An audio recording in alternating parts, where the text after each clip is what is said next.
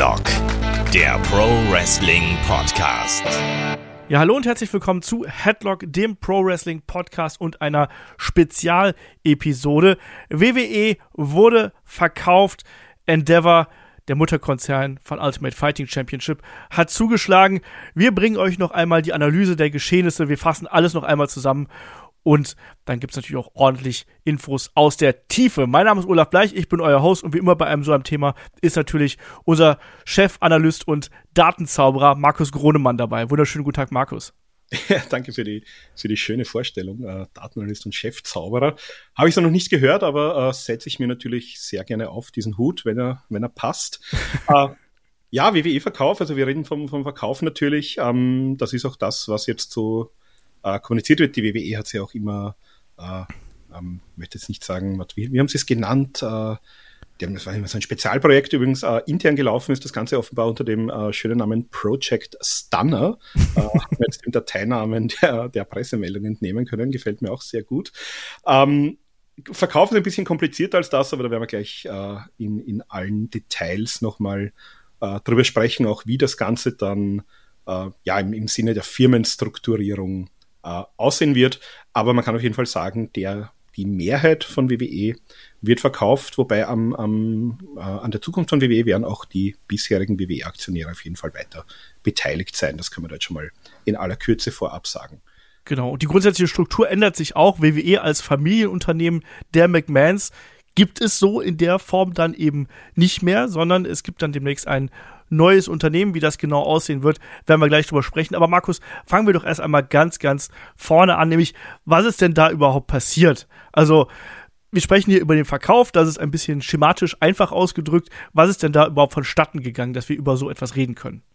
Uh, Vince McMahon hat sich da zurück in die Rolle des Vorstandsvorsitzenden gepusht uh, und geputscht, hat sozusagen uh, seine Stimmrechtsmehrheit, die er ja hat aufgrund äh, der Aktienstrukturen. Also es gibt bei der WWE Klasse A und Klasse B Aktien. Äh, Klasse B Aktien sind ausschließlich für Mitglieder der unmittelbaren McMahon-Familie verfügbar und äh, haben das zehnfache Stimmrecht. Das heißt, er hat 38 Prozent, knapp 39 Prozent im Unternehmen hält er, was die Aktien angeht, hat aber die, die zehnfache äh, Stimmrechtsmehrheit, also hat ungefähr 80 Prozent der Stimme, kann dadurch äh, mehr oder weniger alleine bestimmen, was passiert.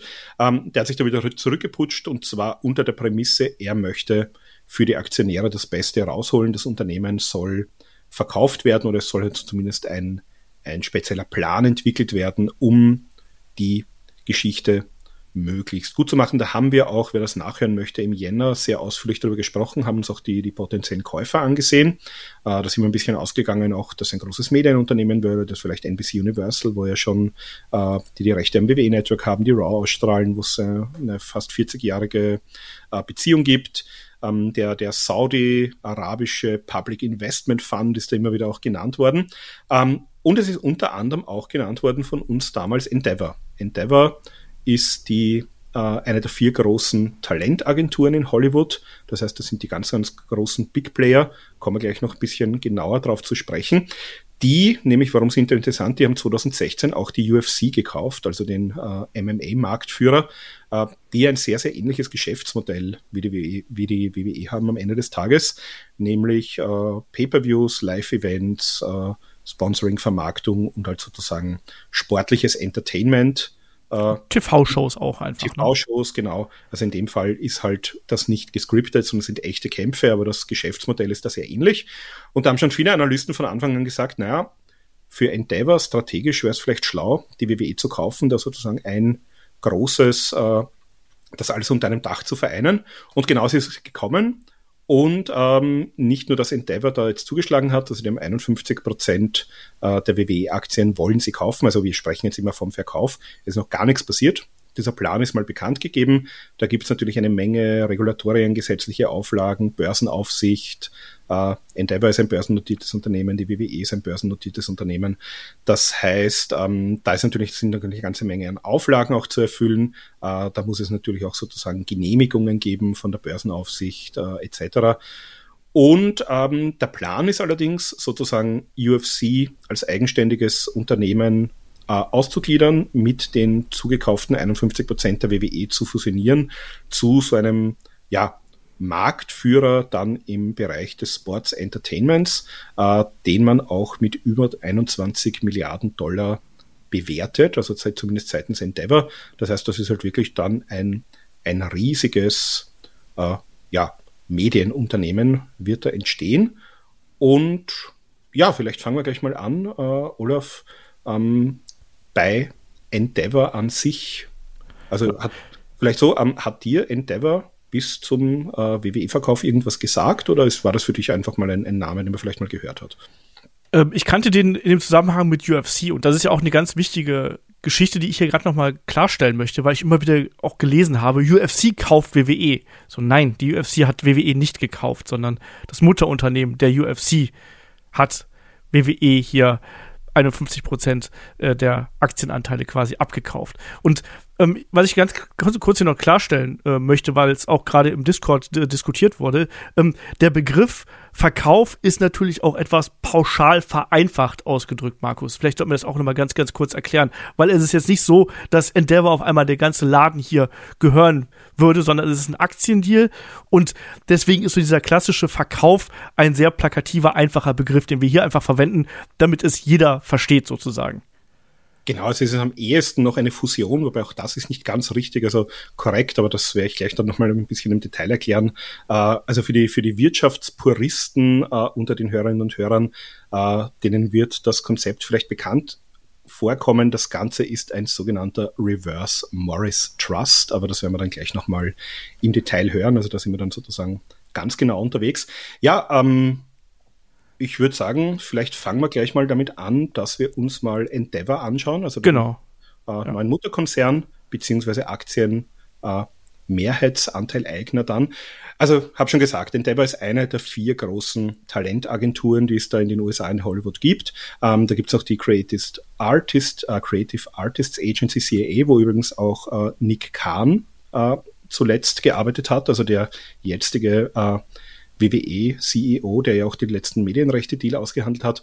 Wir haben noch die United Talents Agency und wir haben noch ICM Partners. Das sind sozusagen die vier großen, wobei Endeavor, glaube ich, der ähm, der größte ist, haben eben äh, 2016 die UFC gekauft, kommen auch gleich nochmal detaillierter dazu, und hatten 2022 einen Jahresumsatz von 5,2 Milliarden Dollar und ja, also mehr, knapp ein Drittel davon, 1,33 Milliarden, kamen aus dem sogenannten Sports Properties Bereich. Da sind jetzt ein paar äh, Dinge drin. Äh, UFC war mit Abstand die größte, hat da eigentlich auch äh, den gesamten Umsatz erwirtschaftet. Das heißt 1,3 Milliarden äh, Umsatz mit UFC. Äh, ich weiß jetzt gerade im deutschsprachigen Raum, ich habe auch gestern ein bisschen so in deutschsprachigen Wrestling-Medien geschaut, ein bisschen auf, auf einschlägigen Foren mich ein bisschen schlau gemacht, äh, was, weil ich einfach mal wissen wollte, was die Leute für Fragen haben, was die Leute interessiert.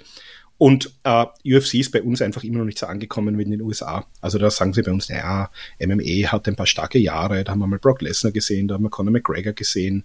Äh, interessiert mich nicht so wirklich. Vielleicht haben die jetzt die WWE gekauft, um UFC interessanter zu machen. Nein, nein, wir werden es dann gleich sehen auch.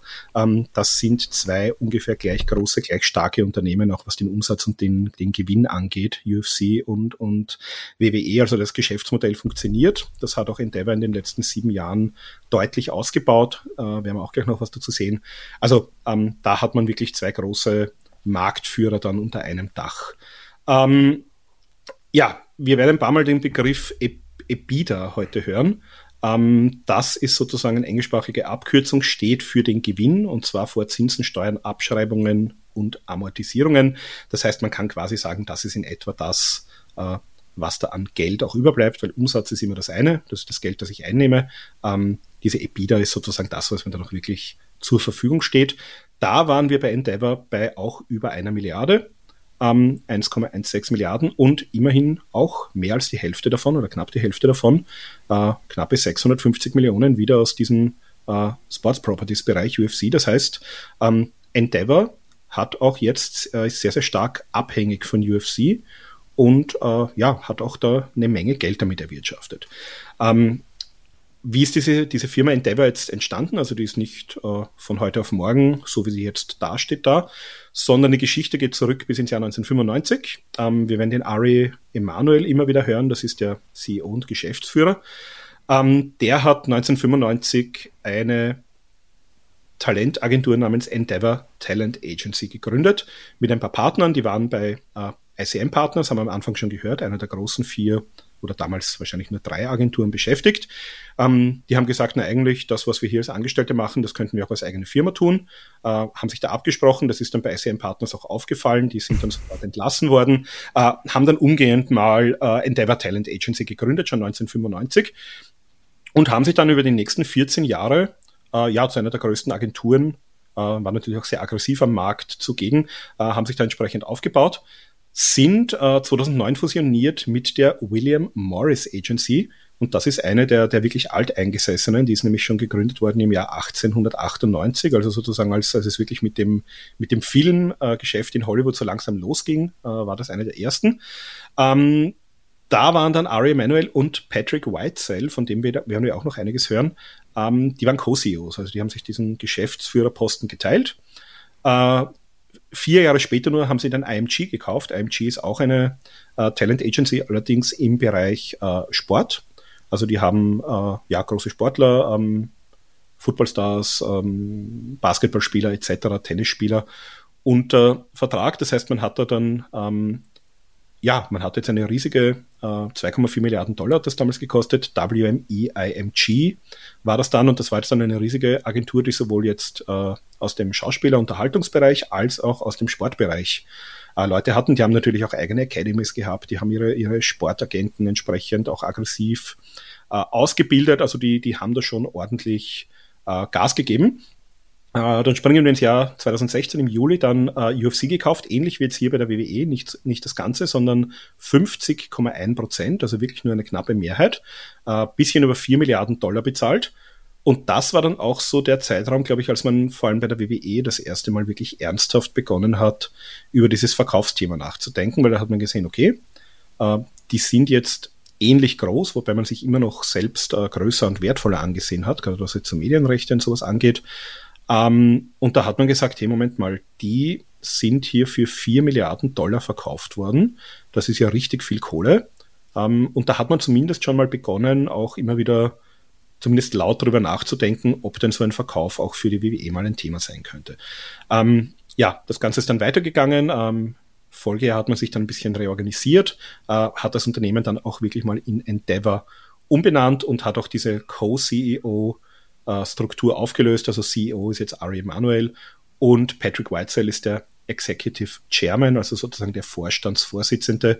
Ähm, bei der WWE hatte Vince McMahon beide Rollen in Personalunion lange. In dem Fall hat man, so wie es eigentlich auch eher üblich ist, in den amerikanischen großen Unternehmen, die börsennotierten, einen Geschäftsführer und einen Vorstandsvorsitzenden, die aber natürlich sehr, sehr eng zusammenarbeiten und da entsprechend auch Entscheidungen treffen. Ja, dann hat man längere Zeit schon darüber gesprochen, an die Börse zu gehen. Das hat man dann noch ein bisschen noch nach hinten verschoben. Im April 2021 war es dann soweit, da ist man an die Börse gegangen mit Endeavor, äh, New York Stock Exchange, also die New Yorker Börse, und äh, hat Geld, das man da lukriert hat, durch diese Aktienausgabe gleich mal genutzt und hat mal den kompletten Rest der UFC-Anteile gekauft für weitere 1,7 Milliarden Dollar. Das heißt, die UFC hat denen in Summe ja 5,7 äh, Milliarden Dollar in etwa gekostet im reinen Einkauf. Ähm, da war auch noch zum Beispiel Abu Dhabi mit 10% beteiligt, noch ein paar andere äh, Investmentfirmen. Man hat sich damals auch äh, natürlich Kredite aufnehmen müssen, also man hatte da nicht diese Barrücklagen. Äh, werden wir dann auch gleich noch ein bisschen was dazu hören. Ja, und jetzt hat man diese UFC, hatte dann seit 2016 auch äh, enorm gepusht äh, Medienrechte-Deals unterschrieben, ist, hat sich aus dem Pay-Per-View-Bereich zurückgezogen, hat jetzt sozusagen bekommt von, von ESPN eine Pauschale also zunächst ist man ja Fox noch gelaufen, äh, hat dann mit ESPN, also mit dem großen Sportsender in den USA, äh, sich geeinigt. Und äh, wenn ich halt einen UFC Pay-per-View sehen möchte, dann muss ich mal als Basis äh, den ESPN Plus Streaming-Dienst abonniert haben. Und darüber darf ich dann sozusagen Geld bezahlen, um auch die UFC Pay-per-Views zu bekommen. Und ähm, Endeavor bekommt sozusagen von ESPN da eine, einen Pauschalbetrag für äh, diese Übertragungen und ISBN muss sozusagen den wieder reinwirtschaften. Ähm, ja, ganz interessant, vielleicht noch ganz äh, aktuelle Info kurz vor dem äh, WWE-Deal. Im März 2023 hat man noch eine Produktionsfirma für Non-Scripted TV, also für Dokus, gekauft, die Asylum Entertainment Group. Das heißt auch hinsichtlich äh, WWE, UFC etc. Ähm, wenn wir da in Zukunft auch irgendwie Porträts, Dokus, wir haben jetzt die Zusammenarbeit mit A&E, wo auch immer wieder Doku-Formate und sowas laufen. Ähm, auch das könnte man da in Zukunft in-house mit der eigenen Produktionsfirma machen. Also man sieht schon, die ähm, haben sich da ein bisschen was überlegt. Ich wollte mich gerade sagen, weil man sagt immer so, ja, Talentagentur, das klingt für mich immer so ein bisschen wie so eine Hinterhofklitsche in Berlin-Kreuzberg oder so, ne, die so ein paar Leute unter Vertrag haben. Aber es ist halt viel, viel mehr. Es ist halt ein großes Medienunternehmen, was inzwischen zu einer ja, zum kleinen Imperium herangewachsen ist, was verschiedene Sparten abdeckt. Und da gehört zum einen natürlich klar diese Talentgeschichte gehört auf jeden Fall natürlich damit dazu. Aber Markus, es ist dann eben auch äh, Vermarktung von Medienrechten, es ist eben Sportveranstaltung, es ist Produktion, wie wir jetzt auch gerade eben gelernt haben. Und das spielt natürlich alles damit rein. Und, das, und die WWE bietet eben eigentlich für jeden dieser Felder, die wir jetzt gerade ansprechen, bieten die eigentlich äh, irgendein Asset, was da gut reinpassen würde. Ne? Sportveranstaltung, klar, WWE macht riesengroße Sportveranstaltungen. Du hast absolut bekanntes Talent, was du dann auch quasi hier über die TV-Sendung vermarkten kannst. Das heißt, eigentlich passt WWE genauso wie UFC in dieses Portfolio von ähm, Endeavor rein wie die Faust aufs Auge, richtig? Genau, und vor allem die haben ja gesehen, also die, wie wir haben es gesagt, die verhandeln Medienrechte, die verhandeln natürlich, also für die UFC verhandelt. Ähm, die haben übrigens in der Vergangenheit auch schon, ähm, Ari Emanuel hat das in einem Interview angesprochen, ähm, es gibt eine sehr lange Beziehung, also die haben vor 23 Jahren schon begonnen mit der WWE zu arbeiten. Äh, was sie geflissentlich ignoriert haben, und das war mir auch äh, bisher nicht mal klar, äh, oder ich habe es verdrängt. Äh, der, der gute David Bixenspan hat da äh, kürzlich was auf Twitter gepostet, nämlich eine Pressemeldung äh, von, ich glaube, der LA Times oder irgendeiner Zeitung aus Los Angeles zumindest, aus dem Jahr 2000. Äh, da gab es nämlich eine Streitigkeit zwischen der WWE und ihrer damaligen Talent äh, Agency, wo die WWF äh, damals noch wenig überraschend, wenn man Vince McMahon ein bisschen so kennt, äh, sich geweigert hat, an ihre Agentur, die sie vertreten hat, nämlich diese äh, prozentualen Beteiligungen auszuzahlen. Ähm, da ging es damals auch, glaube ich, um den Wechsel von USA Network zu äh, TNN, also mittlerweile äh, ist das ja Paramount, Spike war es zwischenzeitlich. Da ist ja nämlich äh, Raw gelaufen und übrigens äh, direkt im Anschluss darauf äh, die erste, die ersten Staffeln von Ultimate Fighter, die eigentlich auch so den, den UFC-Aufstieg äh, ausgelöst haben ab 2005. Und da hat man sich offenbar schon mit der Agentur äh, verkracht und gab es auch ein Gerichtsverfahren. Ähm, das nur so als kleine Randnotiz habe ich sehr interessant gefunden, weil das jetzt natürlich sehr als Friede, Freude, Eierkuchen und wir arbeiten schon so lange zusammen und kennen uns so gut. Ähm, nein, die haben auch schon gestritten, äh, ganz ordentlich. Ähm, genau, und ja, also äh, Talent Agency, wie du sagst, äh, Hinterhof in, in Kreuzberg. Ähm, nicht ganz, also es gibt da ähm, ein paar Zahlen, zum Beispiel die Top 10 äh, Filme aus dem letzten Jahr, also Kinofilme, Kinoproduktionen. Ähm, bei fünf davon waren eben die großen Stars beteiligt, die bei Endeavor unter Vertrag sind. Die verhandeln unter anderem die weltweiten Medienrechte für die NFL, für die NBA, für äh, die Olympischen Spiele, für ähm, die diversen großen Tennisturniere, ähm, die Tennisturniere in Miami und Madrid übrigens gehören ihnen, genauso wie die Professional Bull Riders League. Ähm, wie gesagt, den Mehrheit, äh, Mehrheit der Umsätze macht man schon mit UFC, aber man bietet auch professionelles äh, ja, Stierreiten, Stierkampf an. Ähm, Genau, man veranstaltet unter anderem so, so Sachen wie die New York Fashion Week. Äh, man hat jetzt mit OpenBet eine Firma übernommen für Sportwetten. Man hat On Location im Portfolio die bieten zum Beispiel auch noch das, kann ich mir bei der WWE sehr gut vorstellen, macht ja die WWE teilweise auch, äh, so On-Location Premium Experience. Das heißt, du buchst irgendwie deinen Flug, dein Hotel, dein VIP-Ticket, deine ganze Rundumversorgung äh, über den Anbieter, äh, kannst dann vielleicht irgendwie wahrscheinlich in der VIP-Box bei WrestleMania sitzen, wird wahrscheinlich ein Schweinegeld kosten. Aber ähm, das bieten die zum Beispiel an rund um den Super Bowl, rund um große Sportveranstaltungen, äh, wo du dir sozusagen dein, dein komplettes Tourismuspaket darüber buchen kannst. Ähm, auch nicht uninteressant, Endeavor Streaming gehört dazu, äh, früher Neuleiern. Die bieten ähm, seit dem Wechsel, äh, also seit sozusagen das WWE-Network neu aussieht, ich glaube seit 2019, wenn ich es jetzt richtig im Kopf habe, ähm, bieten die die technische Infrastruktur fürs WWE-Network zum Beispiel. Das hat vorher gemacht MLB Advanced Media, die gehören mittlerweile zu Disney. Ähm, die haben sozusagen die erste Version vom Network gebaut und ja, dann hat WWE gesagt, na, wir wollen da irgendwie mehr involviert sein, wir wollen diesen sogenannten Tech-Stack, also das, äh, was da technisch drunter liegt, da wollen wir ein bisschen mehr Einfluss drauf haben. Hat man sich dann mit Endeavor Streaming geeignet, also zum Beispiel auch das komplette WWE-Network, den ganzen technischen Betrieb, jetzt außerhalb von dort, wo es lizenziert ist, am Peacock und so. Auch das ist jetzt sozusagen alles unter einem Dach. Das heißt, man sieht schon, die machen da sehr, sehr interessante Dinge. Und was man natürlich jetzt nicht vergessen darf, große Talentagentur, äh, Social Media Bereich, äh, Film, Musik, Theater, die sind überall sehr, sehr gut vernetzt. Ähm, die bieten natürlich jetzt auch für die, für die Wrestler ganz andere Möglichkeiten. Das heißt, äh, früher hat es irgendwas irgendwie schwierig bei der WWE, OnlyFans, Twitch, was auch immer.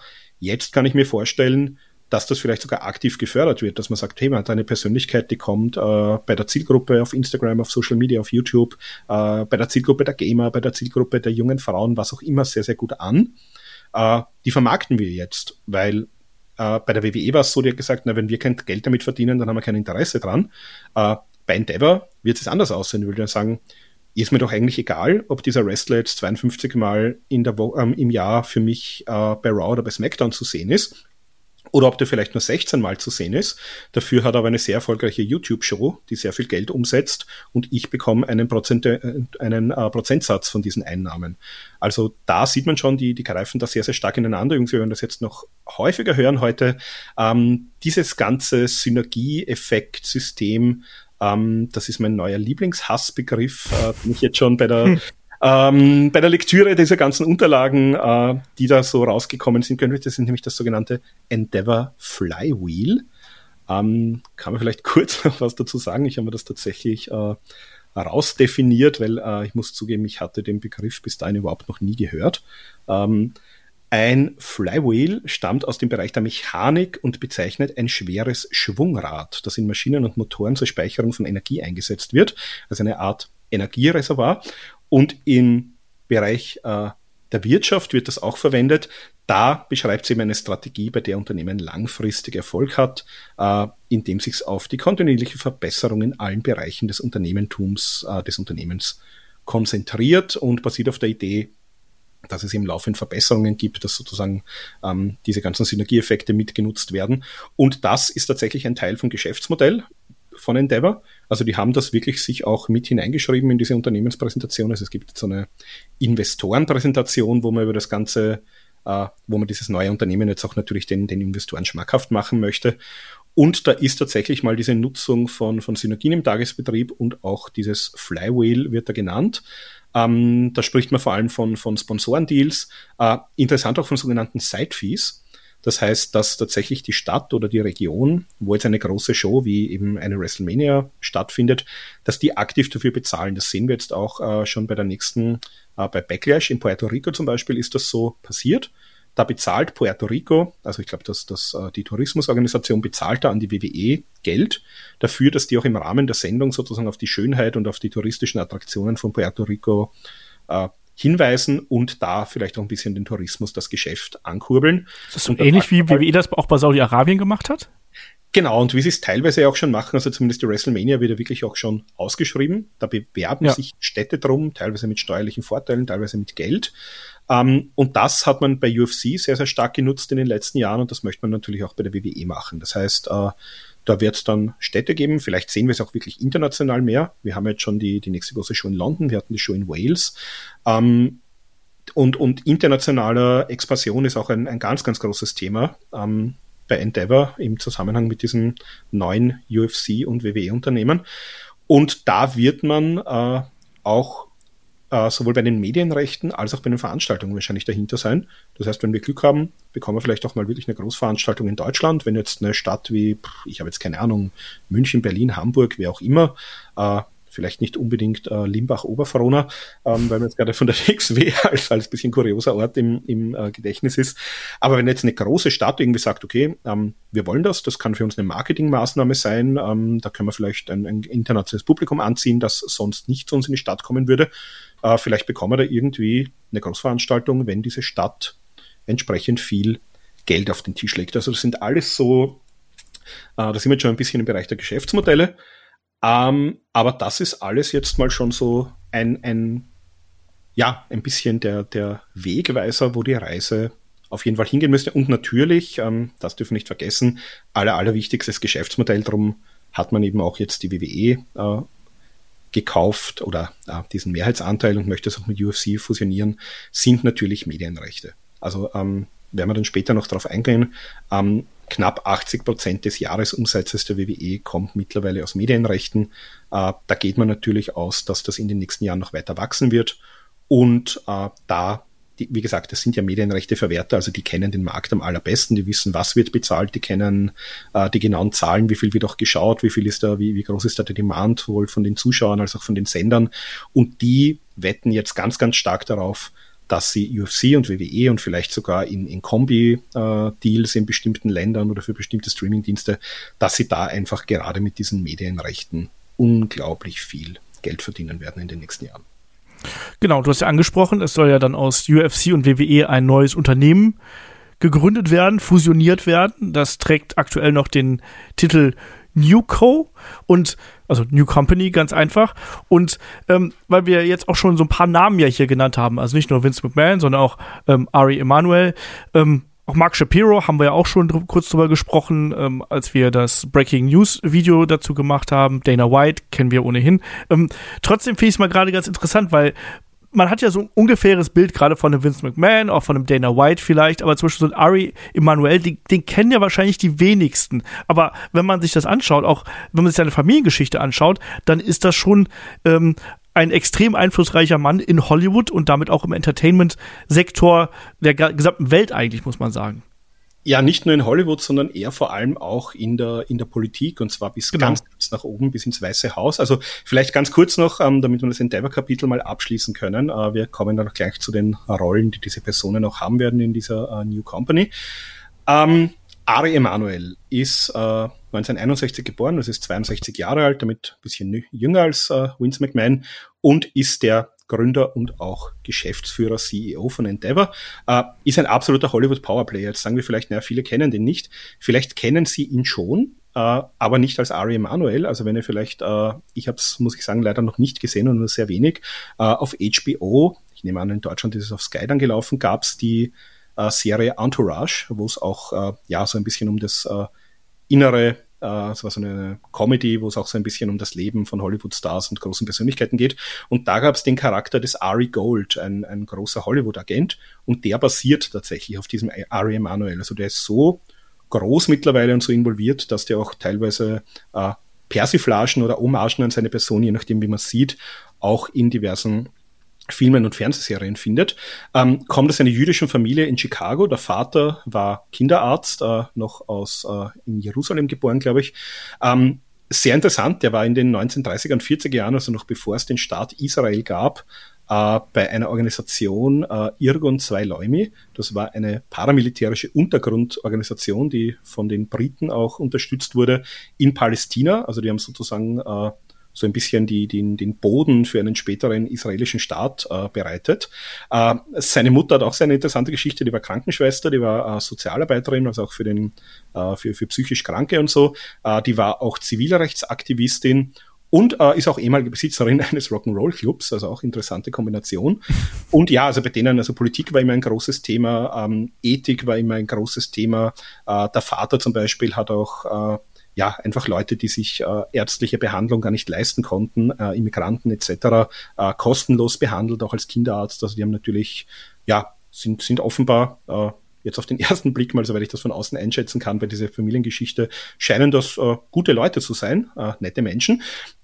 Ja, ist aber nicht nur, es gibt nur noch den Ari Emanuel, der sich dann eben äh, in diese Hollywood-Rolle äh, hineingearbeitet hat, sondern der hat ein paar Brüder, der hat den Ram Emanuel, und der Rami Emanuel war, äh, da haben wir schon ein bisschen die, die Connection, die politische, mhm. der war 1993 bis 98 ein Berater von Bill Clinton im Weißen Haus. Der war dann äh, Kongressabgeordneter für äh, Illinois, also für den Staat, wo Chicago auch äh, als Stadt da ist. Der war dann 2011 bis 2019 Bürgermeister von Chicago.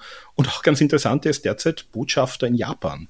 Also vielleicht kann er da auch ein bisschen nachhelfen, wenn es mal eine äh, wenn es mal schnell ein, ein Visa für einen japanischen Wrestler braucht oder so. Nein, ist wahrscheinlich jetzt sehr weit hergeholt, aber ähm, das sieht man schon mal. Also äh, gerade bei den Demokraten äh, ganz nach oben vernetzt. Sein anderer Bruder ist der Ezekiel. äh, Emanuel. Der ist Arzt, der ist Onkologe, also äh, hat sich auf, auf Krebserkrankungen spezialisiert, ist aber auch Bioethiker, ist Uniprofessor und ist auch, der ist zum Beispiel Mitglied des äh, Covid-19-Beratungsstabs vom aktuellen US-Präsidenten Joe Biden. Also äh, US-Demokraten, der Ari Emanuel hat da auch äh, Spendengalas veranstaltet, hat für die Hillary Clinton zum Beispiel gespendet. Aber, ganz interessant, also ist natürlich eher auf der Seite der Demokraten zu sehen. Ähm, auf der anderen Seite ist aber ein ehemaliger Klient von ihm als in seiner Rahmen als, als Talent Agent äh, Donald Trump, zu dem er auch eine Freundschaft äh, pflegt. Er hat zum Beispiel auch, äh, glaube ich, angeboten, mal für Donald Trump sogar Kampagnenvideos zu drehen und so weiter. Äh, Donald Trump als Republikaner hat sogar damals für die Kampagne von seinem Bruder als Demokrat äh, gespendet. Und äh, ganz interessant auch, ähm, 2018 hatten wir diesen ziemlich äh, furchtbaren Fall, dass ein Journalist, äh, Jamal Khashoggi, äh, offenbar von Saudi-Arabien in Auftrag des Kronprinzen ermordet wurde. Also den hat man dort in einem Konsulat in der Türkei zitiert und dort hat man ihn offenbar äh, ja umgebracht, zerstückelt, also ganz, ganz grausliche Dinge sind da passiert. Ähm, und da hat zum Beispiel durch den guten Draht der Ari Emanuel bei Jared Kushner, also beim Schwiegersohn von Donald Trump, damals angerufen. Da gab es nämlich einen Investment-Deal mit der Regierung von Saudi-Arabien bei Endeavor über 400 Millionen Dollar. Und da haben sie sofort gesagt, nein, äh, sie wollen da sofort politische Unterstützung. Ähm, das geht nicht, raus aus diesem Deal. Kurze ähm, Frage, natürlich, die sich ja. jetzt jedem aufstellt. Wir wissen um den WWE-Deal mit Saudi-Arabien. Könnte das ein Problem werden? Also Nick Kahn hat sich dazu geäußert, erst äh, gestern, glaube ich, im, im äh, Rahmen von einem Interview und hat gesagt, nein, dieser Deal äh, ist da nicht berührt, es geht alles weiter wie bisher. Also der Deal läuft noch bis, oh, lass mich lügen, ich glaube 2026 oder 27. Habe ich auch so im Kopf, ja. Sind, glaube ich, äh, also vereinbart sind zehn Shows insgesamt, ähm, zwei pro Jahr über fünf Jahre. Ähm, und äh, ich glaube ein, ein Volumen von 450 Millionen Dollar hat der Deal. Ähm, was man aber schon sagen muss, zum Beispiel, also für UFC, der UFC wurde auch ein ähnlicher Deal an, äh, von Saudi-Arabien angeboten. Den hat man abgelehnt. Also man, man veranstaltet natürlich in den, in den Emiraten, in Abu Dhabi, aber mit Saudi-Arabien äh, möchte man da jetzt offenbar zumindest bisher keine geschäftlichen Kontakte haben, war auch mein, mein erster Gedanke, äh, weil die Geschichte äh, kannte ich und ich wusste auch, dass die UFC mit Saudi-Arabien, dass das Endeavor quasi abgelehnt hat. Das war für mich natürlich auch das erste, eines der ersten Dinge, okay, wie geht's mit dem Saudi-Deal weiter?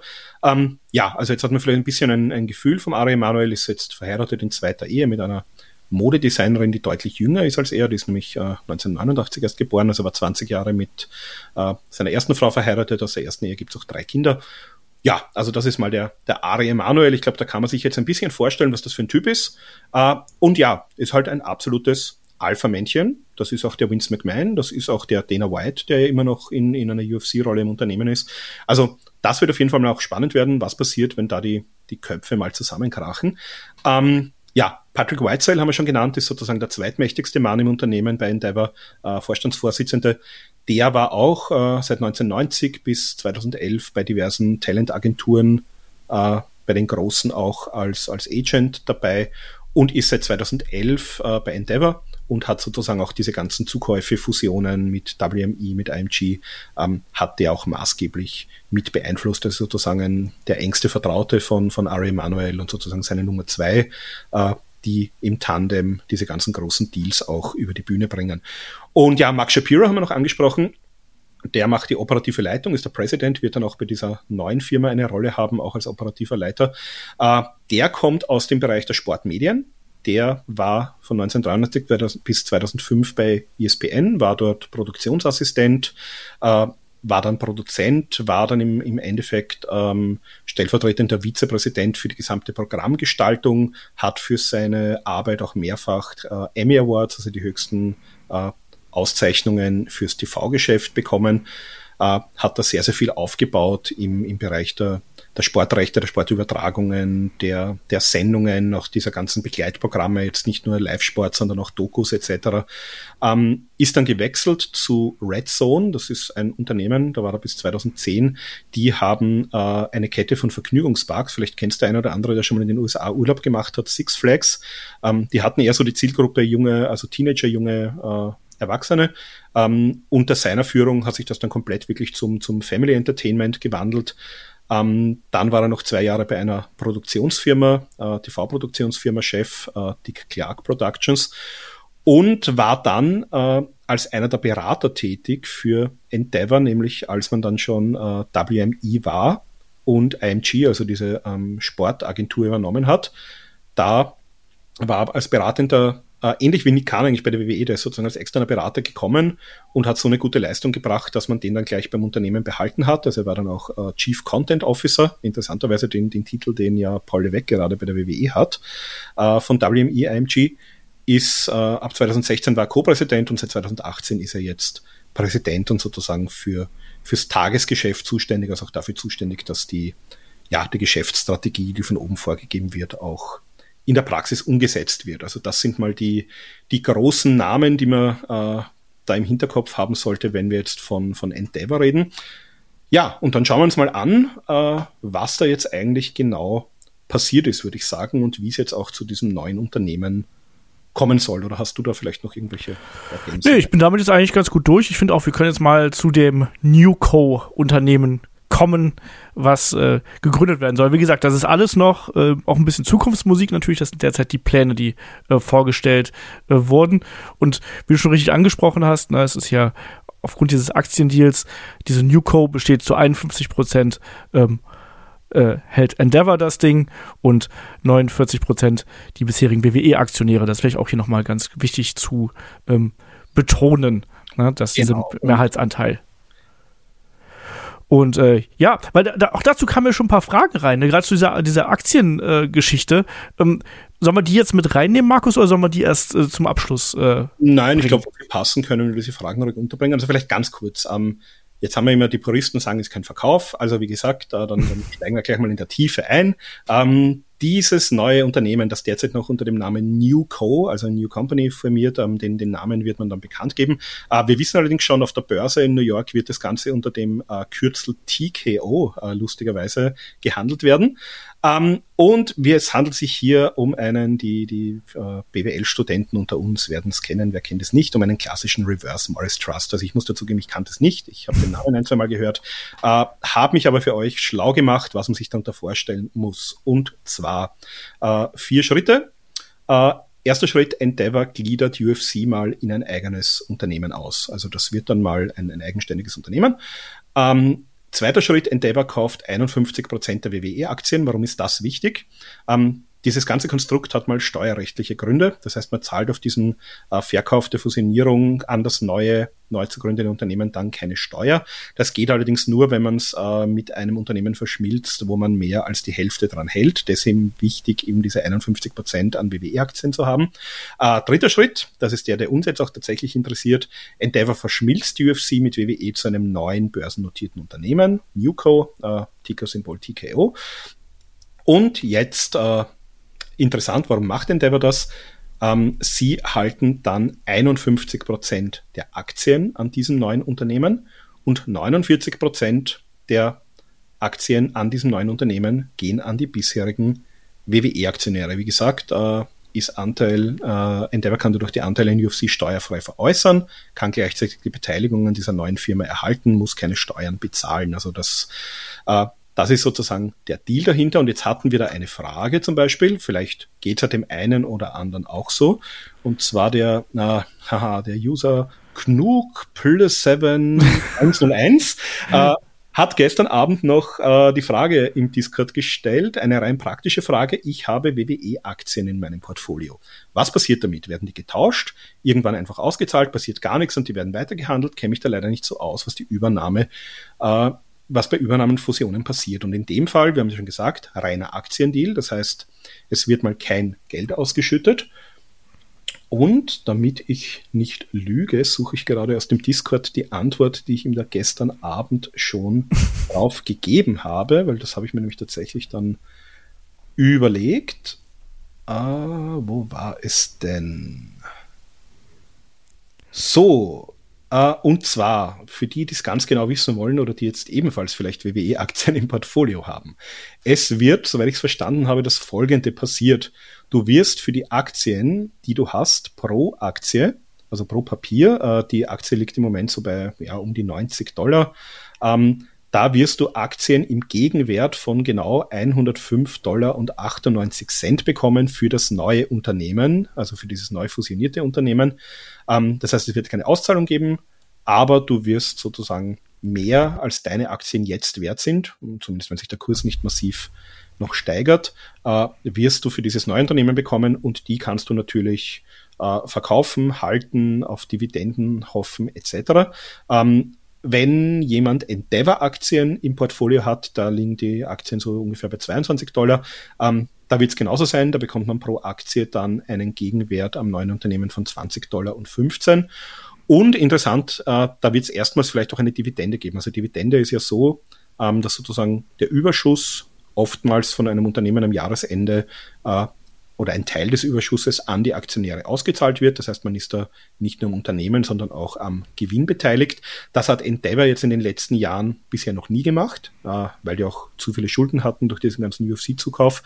Ähm, ja, da können wir vielleicht gleich mal einsteigen in das WWE-Thema. Also ähm, WWE und UFC werden in dieses neu gegründete, in dieses neu gegründete Unternehmen äh, insgesamt Barmittel von im Wert von in Höhe von 150 Millionen Dollar einbringen. Das heißt, das wird mal das liquide Cash sein, das so, sofort verfügbar ist.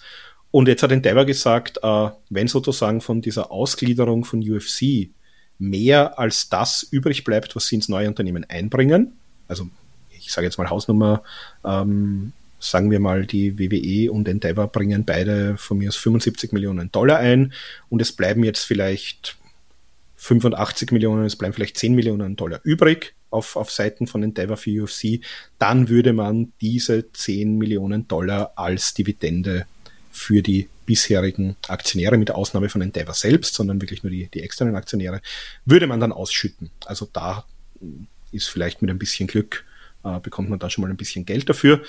Ähm, ja, dann bleiben wir gleich mal bei diesem ganzen Finanzthema. Ähm, die WWE hat ja, wie gesagt, das haben wir gesagt, so um die 90 Dollar, 89, 90 Dollar war der Kurs in den letzten Tagen. Äh, das entspricht ungefähr einem Marktwert von so 6,7 Milliarden Dollar, wo die Börse sagt, also das ist die WWE im Moment wert. Ähm, jetzt gibt es aus diesen Investorenunterlagen mal eine sehr interessante Bewertung für die WWE. Ähm, wir haben schon gesagt, äh, über 20 Milliarden soll dieses Unternehmen dann schwer, äh, ja, schwer sein. Die WWE wird äh, von Endeavor derzeit bewertet in diesem Papier mit 9,3 Milliarden äh, US-Dollar. Das heißt, da wäre der Aktienkurs pro Aktie bei ungefähr 125 statt 90. Ähm, das sind 27 Prozent über Marktwert, das ist schon sehr solide. Die UFC wird bewertet mit 12,1 Milliarden Dollar. Das heißt, dieses neue Unternehmen Newco äh, wird dann einen Gesamtwert haben, laut Endeavor, äh, Prognosen von 21,4 Milliarden Dollar. Darf ich dir eine Frage an der Stelle stellen? Natürlich.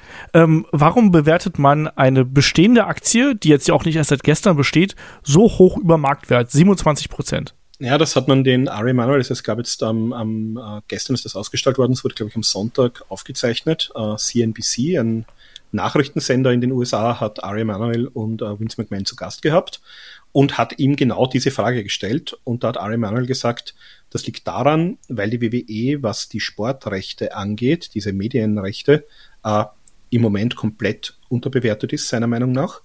Äh, er geht davon aus, dass man zumindest äh, top, also für die nächste, die, die äh, nächste Vertragsrunde beginnt jetzt dann die Verhandlungen zu laufen. Also die sind noch, äh, Round SmackDown sind noch bis 2024, bis zum Oktober 24 bei USA Network und Fox zu sehen. Ähm, es gibt jetzt ein exklusives Verhandlungsfenster, das jetzt gerade an diesem Wochenende aufgegangen ist mit den beiden. Und danach kann man halt mit, mit allen äh, Medienteilnehmern verhandeln. Und er geht davon aus, beziehungsweise das sieht man auch in den, in den Unterlagen, die man zur Verfügung gestellt hat, sehr gut. Ähm, sie gehen davon einem enormen Wachstum aus und gehen davon aus, dass sie zumindest das Doppelte lukrieren werden. Das heißt, derzeit ähm, Raw bringt äh, 265 Millionen Dollar im Jahr und äh, SmackDown 200 Millionen Dollar im Jahr über jeweils fünf Jahre. Plus äh, Peacock sind es, glaube ich, auch nochmal äh, knapp eine Milliarde für fünf Jahre. Das heißt, äh, ohne NXT, ohne diese ganzen Doku-Geschichten, nur für Raw und SmackDown sind wir derzeit bei 465 Millionen Dollar im Jahr. Und da gehen sie davon aus, dass sie ja zumindest eine Milliarde pro Jahr in Zukunft lukrieren werden und deswegen zukünftig, wie gesagt, da kommt auch wieder das äh, eben genannte Flywheel, äh, dazu, also diese ganzen Synergieeffekte genutzt werden, äh, das Geschäftsmodell so aufgeht, nicht nur die Medienrechte, sondern auch diese ganzen ja, Sidefees, sonstigen äh, Vermarktungsgeschichten, äh, Hotels, Flüge, das ganze Tourismusprogramm rundherum. Wenn das alles so aufgeht, wie Sie sich das vorstellen, dann glauben Sie, dass 9,3 äh, Milliarden ein mehr als fairer Preis sind. Also man ähm, pokert da auch quasi ein bisschen mit. Das man pokert ein bisschen. Ja. Man muss jetzt aber noch was anderes sagen. Jetzt, äh, jetzt haben wir schon die Frage einmal vorweggenommen. Also ich bekomme jetzt äh, als WWE-Aktionär an dieser neuen Firma äh, Aktien im Wert von 106 Dollar in etwa, also 105,98. Äh, jetzt habe ich mir das mal ausgerechnet, es sind so Pi mal Daumen 74.500 WWE-Aktien gibt es derzeit am Markt. Mal 106 komme ich auf einen Gegenwert nicht mehr von 9,3 Milliarden, sondern nur noch von 7,9 Milliarden Dollar. Also das ist offenbar jetzt mal die interne Bewertung ähm, wo man sagt, das bezahlt man. Das heißt, da, also bezahlt man, aber äh, das tauscht man sozusagen, sozusagen Anteile am neuen Unternehmen. Das heißt, so diese knappen acht Milliarden Dollar, das wird wahrscheinlich das sein, was man tatsächlich, das ist auch das, was so kolportiert wurde. Also man hat immer gesagt, zwischen sieben und acht Milliarden Dollar ist realistisch. Die WWE hat gesagt neun. Äh, ich kann mir vorstellen, dass das so ein bisschen der Deal war. Also ähm, der Öffentlichkeit erzählt man, die Firma ist neun wert, damit verliert der Vincent McMahon nicht sein Gesicht, kann sagen, ja, das ist genau das, was ich gesagt habe und was ich haben wollte. Ähm, intern, aber wie gesagt, diese 7,9 habe ich nirgends gelesen, die habe ich mir ausgerechnet, ähm, aufgrund der Daten, die da verfügbar sind. Ähm, das wird halt so in etwa das sein, was man tatsächlich bereit ist zu bezahlen oder zumindest im, im Gegenwert äh, am neuen Unternehmen einzutauschen an die bisherigen Aktionäre. Na gut. Finde ich halt eine ganz spannende Geschichte, weil das natürlich schon ein krasser Widerspruch irgendwo ist und irgendwo muss das Geld ja auch hergenommen werden. Ähm, ja, wo wir vielleicht noch drüber sprechen sollten, also wir haben ja gesagt, ähm, da sind ja durchaus auch Schulden angefallen. Ähm, wir haben jetzt ein bisschen auch über die Zahlen bei Endeavor gesprochen und wir haben gesagt, die UFC hat einen recht hohen Anteil äh, auch eingebracht. Also die UFC war auch so ein bisschen jetzt äh, in den letzten Jahren die Cash Cow, die teilweise auch so ein bisschen andere Sparten quersubventioniert hat und äh, die Einnahmen daraus haben natürlich auch mal herhalten müssen, um diverse Kredite zu bedienen. Einerseits natürlich für den UFC-Kauf, andererseits auch sein Börsengang ist nicht ganz billig, da muss man auch eine Menge vorbereiten. Das heißt, ähm, da hat man natürlich äh, diverse Schulden. Die, die Zahlen habe ich dann auch gleich nochmal, aber ich würde jetzt dann gerne nochmal über die äh, Struktur vom neuen Unternehmen gern sprechen. Ja. Aber auf jeden Fall, ähm, also man verliert so ein bisschen auch die Cash-Cow im Unternehmen auf der anderen Seite kann man natürlich diese, diese Schuldenrate drücken, weil natürlich die Schulden, die UFC hat und die, die WWE hat nicht wahnsinnig viele Schulden, aber die hat auch ein paar Verbindlichkeiten in den Papieren, die nimmt man natürlich mit ins neue Unternehmen. Das heißt, der Vorteil ist, ähm, ich habe dann zwei Unternehmen und beide stehen eigentlich am Papier wirtschaftlich besser da, auch was diese Nettoverschuldung angeht, als das bisher bei Endeavor der Fall war äh, wird auch vielleicht die Aktionäre ein bisschen ruhiger schlafen lassen. Ähm, das sollte man nicht unter den Tisch fallen lassen, dass das natürlich auch solche Auswirkungen hat. Ja, interessanterweise der Kurs sowohl von Endeavor als auch von der WWE ist gestern vorbörslich schon mal ein bisschen gefallen um ein paar Punkte. Also eigentlich würde man sich ja denken, hey, äh, Wahnsinns-Announcement, äh, Riesenplayer am Markt, da müssten eigentlich die Aktionäre im, im, im Dreieck hüpfen und sich freuen. Ähm, das Problem ist halt ein reiner Aktiendeal. Das heißt, die, die Börse ist offenbar davon ausgegangen, man hat ja auch schon ein bisschen gehört, oh, Saudi-Arabien, die, die bezahlen vielleicht auch diese neun Milliarden, ohne mit der Wimper zu zucken. Also dieser Public Investment Fund von äh, Saudi-Arabien ist ja über 600 Milliarden Dollar schwer angeblich. Äh, da hat man sich schon gefreut, hat gesagt, hurra, äh, 9 Milliarden Dollar, da kriegen wir eine Menge äh, quasi Geld für unsere Aktien und dann sollen die Saudis halt damit machen, was sie wollen. Ähm, nein, ist jetzt ein reiner Aktiendeal, man bekommt Wertpapiere, da sind jetzt wahrscheinlich ein paar Anleger ein bisschen enttäuscht, haben vielleicht gesagt, dann verkaufen wir die WW-Aktie zumindest jetzt, wo sie, äh, wo der Kurs noch hoch ist, müssen wir nicht pokern für die Zukunft, wie das mit Endeavor weitergeht. Äh, und hat interessanterweise dazu geführt, das ist zumindest meine Interpretation, dass äh, tatsächlich die Kurse ein bisschen äh, abgerutscht sind. Ähm, ja, auf der anderen Seite vielleicht, das können wir vielleicht auch noch sagen, dieser Verkauf ist ja noch nicht passiert. Der passiert auch nicht morgen, der passiert auch nicht übermorgen. Ähm, wie gesagt, das haben wir eh schon gesagt, diverse Regulatorien sind da zu erfüllen.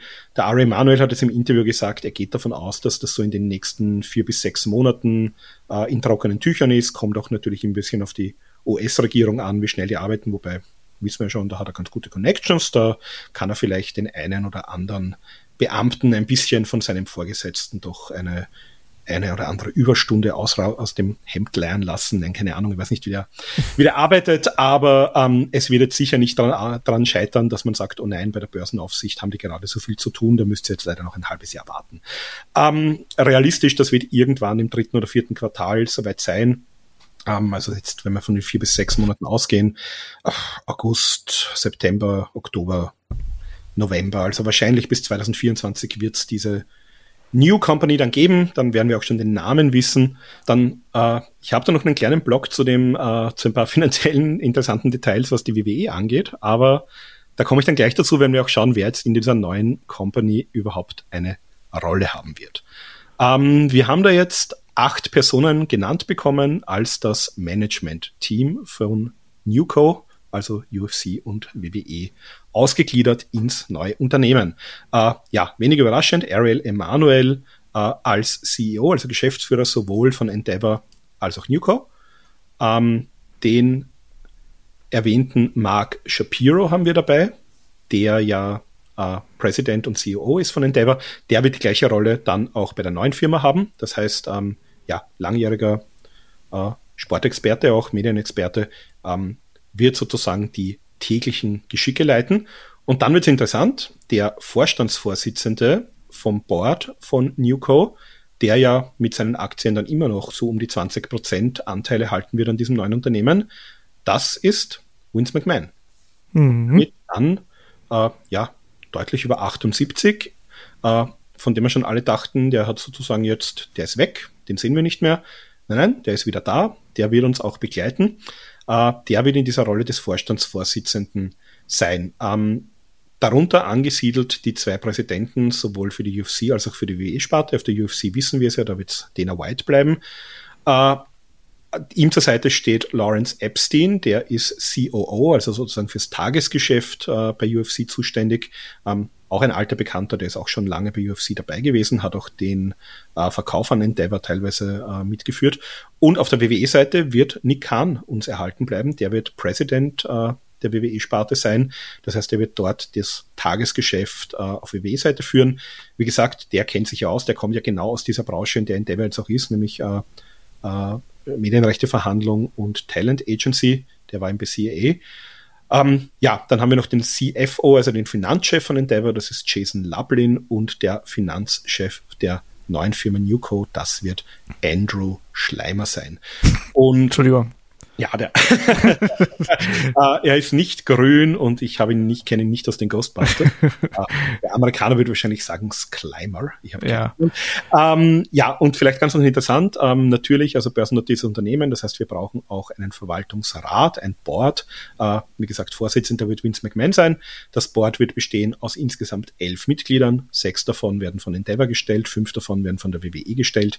Jeweils drei davon, also sechs von diesen elf, werden die sogenannten Independent Independent Directors sein. Das heißt, das sind Leute von außerhalb der Firma, die sozusagen diese Aufsichtsfunktion haben sollen, dass hier auch wirklich äh, das geschäftliche Gebaren gewahrt wird, dass stets im Interesse der Aktionäre gehandelt wird etc. Das haben wir ja auch schon bei der äh, WWE-Analyse im Jänner ausführlich besprochen, als wir auch über diese ganze Bordstruktur äh, geredet haben, als Vince McMahon sich da wieder zurückgeputscht hat. Ähm, du hast es gestern im Preview schon gesagt, äh, acht weiße Männer, äh, hier sozusagen, nein, stimmt nicht, also Nick Khan hat einen anderen ethnischen Hintergrund, aber äh, acht ältere äh, Männer, keine einzige Frau dabei hier im Vorstand, vielleicht ja dann am Board, äh, die sozusagen diese Geschicke der neuen Firma, die 21,4 Milliarden schwer sein wird, lenken werden. Ja, wie, äh, wie schätzt du denn das ein oder wie, was, was sagst du denn? Wie werden sich denn äh, Ari Emanuel und Vince McMahon und vielleicht auch Dana White äh, zusammenraufen, vor allem wenn sie vielleicht mal nicht einer Meinung sind, wie es weitergehen soll.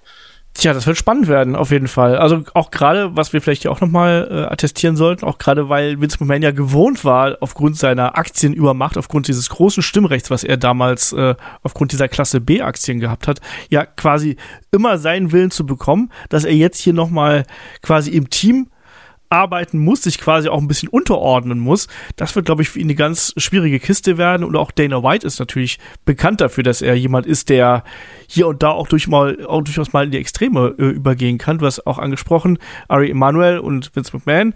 Ähm, er hat natürlich jetzt in Interviews gesagt, ähm, dass er diese Zusammenarbeit, diese Fusion der Unternehmen, die würde er nur machen wollen, wenn Vince McMahon mit an Bord wäre. Also ohne Vince wäre es nicht gegangen. Ähm, ob das gute PR ist oder ob es wirklich ehrlich gemeint ist, lasse ich mal so dahingestellt. Ich glaube, da wird es durchaus mal ein bisschen Krisenstimmung geben, weil wie du gesagt hast, das sind alles äh, Alpha-Tiere, die wir hier haben. Und gerade in Vince McMahon, der jetzt auch die letzten Monate so hart wieder dafür gearbeitet hat und seine äh, politischen Spielchen so hart durchgezogen hat, dass er wieder in diese Position gekommen ist. Ich glaube, dir wird das nicht ganz so leicht fallen, äh, quasi so ein Teamplayer plötzlich wieder zu werden und wieder so viel verhandeln zu müssen, wo er vorher über alles die, äh, ja, zumindest das letzte Wort gehabt hat. Das wird er hier ja nicht mehr haben, Markus, oder? Genau, und da haben wir auch eine passende Frage dazu von Real Sebastian. Der hat nämlich gefragt, äh, habe ich das alles richtig verstanden? Die McMahons haben nicht mehr die Kontrolle über WWE. Also könnte das Mutter Mutterunternehmen Endeavor im Fall der Fälle sagen, raus mit dir. Ähm, da habe ich jetzt ein paar Dinge dazu gesammelt. Ähm, also ganz kurze Antwort, äh, ja. Äh, längere Antwort, na, ganz so leicht ist es nicht, aber leichter, als es bisher bei der WWE war. Weil, wie gesagt, das haben wir jetzt schon vorhin gesagt, bei der WWE hatte er äh, 80 Prozent der Stimmrechte. Das heißt, die hätten wir, ich, ich habe das damals, wir haben diesen Blog dann leider äh, irgendwie untergehen lassen, wir haben das nie gemacht. Ich habe mir damals auch so ein bisschen äh, rausgesucht, das Thema, kann man Wins noch loswerden, jetzt bei der, nach der WWE-Rückkehr. Und das Einzige, was ich damals gefunden hatte, war tatsächlich, äh, wenn man da mehr oder weniger wirklich sagt, ähm, also wenn entweder ein Gericht feststellt, nein, der ist geistig einfach nicht mehr in der Lage dazu, äh, oder wenn da wirklich äh, der so schlimm gegen diverse Auflagen verstößt, dass ihm die Börsenaufsicht sozusagen diese Aktien aberkennt. Aber das, das, das ist, glaube ich, in der Geschichte äh, nur dann passiert, wenn da wirklich äh, Verbrechen passiert waren, also wo man gesagt hat, da geht jemand, da hat jemand Misswirtschaft betrieben, geht dafür auch ins Gefängnis über viele Jahre. Äh, also im, im Normalfall eher nein. Äh, jetzt ist es deutlich einfacher. Jetzt hat er nicht mehr diese Stimmenmehrheit. Jetzt ist er sozusagen, äh, jetzt kann ihm das Board jederzeit, ähm, das, also jederzeit, aber man könnte ihm das Vertrauen entziehen. Das Board könnte sozusagen, ich weiß jetzt nicht, äh, da müsste ich mich einlesen, ob es jetzt einstimmig sein müsste oder man vielleicht sogar eine Zweidrittelmehrheit braucht.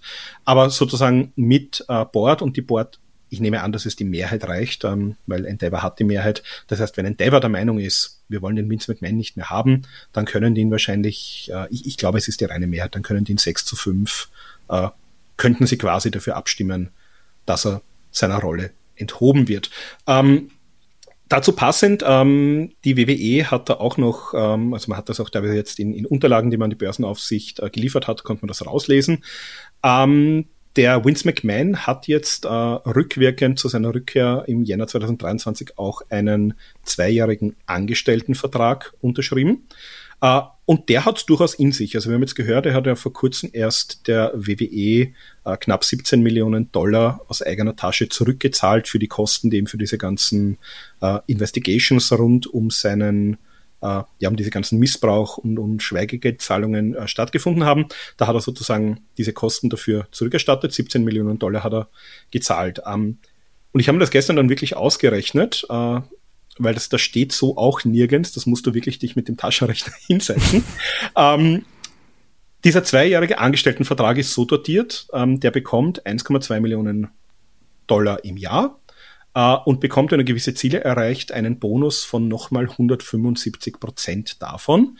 Ähm, wenn äh, die WWE verkauft wird oder halt so ein Deal über die äh, Bühne geht, dann bekommt er sofort sozusagen 2,4 Millionen, also genau das, was er die zwei Jahre bekommen hat. Äh, dann verdoppelt sich aber auch sofort dieser Bonus, das heißt von 175 auf 350 Prozent, wird auch sofort ausbezahlt. Das heißt, der Vince McMahon bekommt mal, sobald dieser Verkauf Ende des Jahres durch ist, ausbezahlt 6,6 Millionen Dollar. Das heißt, er hat 17 bezahlt und bekommt mal knapp 7 sofort wieder zurück. Da, da tut es dann auch nicht mehr so weh.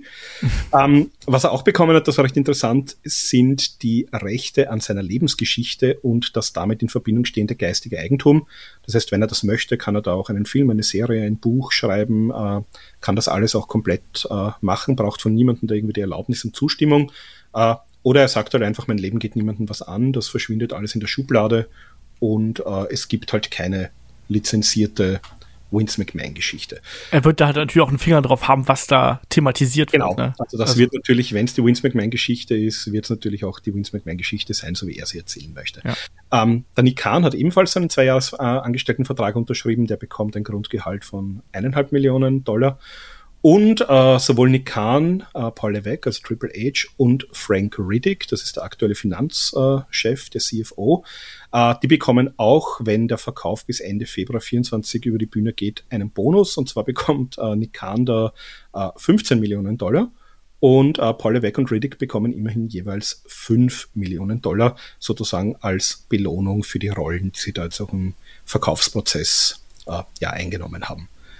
Das heißt, das sind nochmal jetzt auch Ausgaben, die wir auf, auf WWE-Seite haben werden.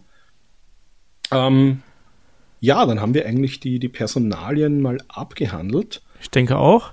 Sollen wir dann langsam mal in Richtung des neuen Unternehmens und quasi der Zukunft dieses neuen Unternehmens kommen und was man damit so alles vorhat und auch welche Konsequenzen das alles für WWE haben könnte?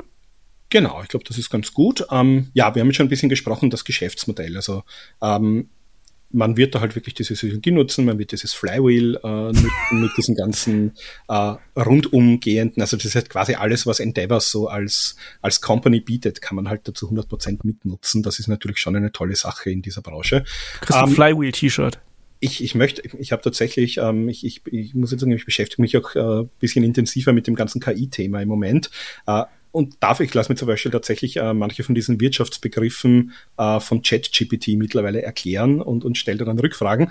Und äh, es gibt ja nicht nur dieses Text-KIs, es gibt ja mittlerweile auch Bild-KIs. Und ich habe mich dann wirklich gestern ähm, dass ich so ein bisschen darauf gewartet habe. Mein, mein Sohn ist dann äh, in der Nacht kurz wach geworden und als ich so gewartet habe, dass er wieder äh, einschläft, damit ich wieder aus dem Raum gehen kann und weiter recherchieren kann zum Thema, habe ich mich tatsächlich mit so einer äh, Bild-KI ein bisschen gespielt und wollte gerne haben, dass er mir ein Flywheel generiert, auf dem zwei Einhörner tanzen. Da kommen wir gleich noch dazu, was es damit auf sich hat.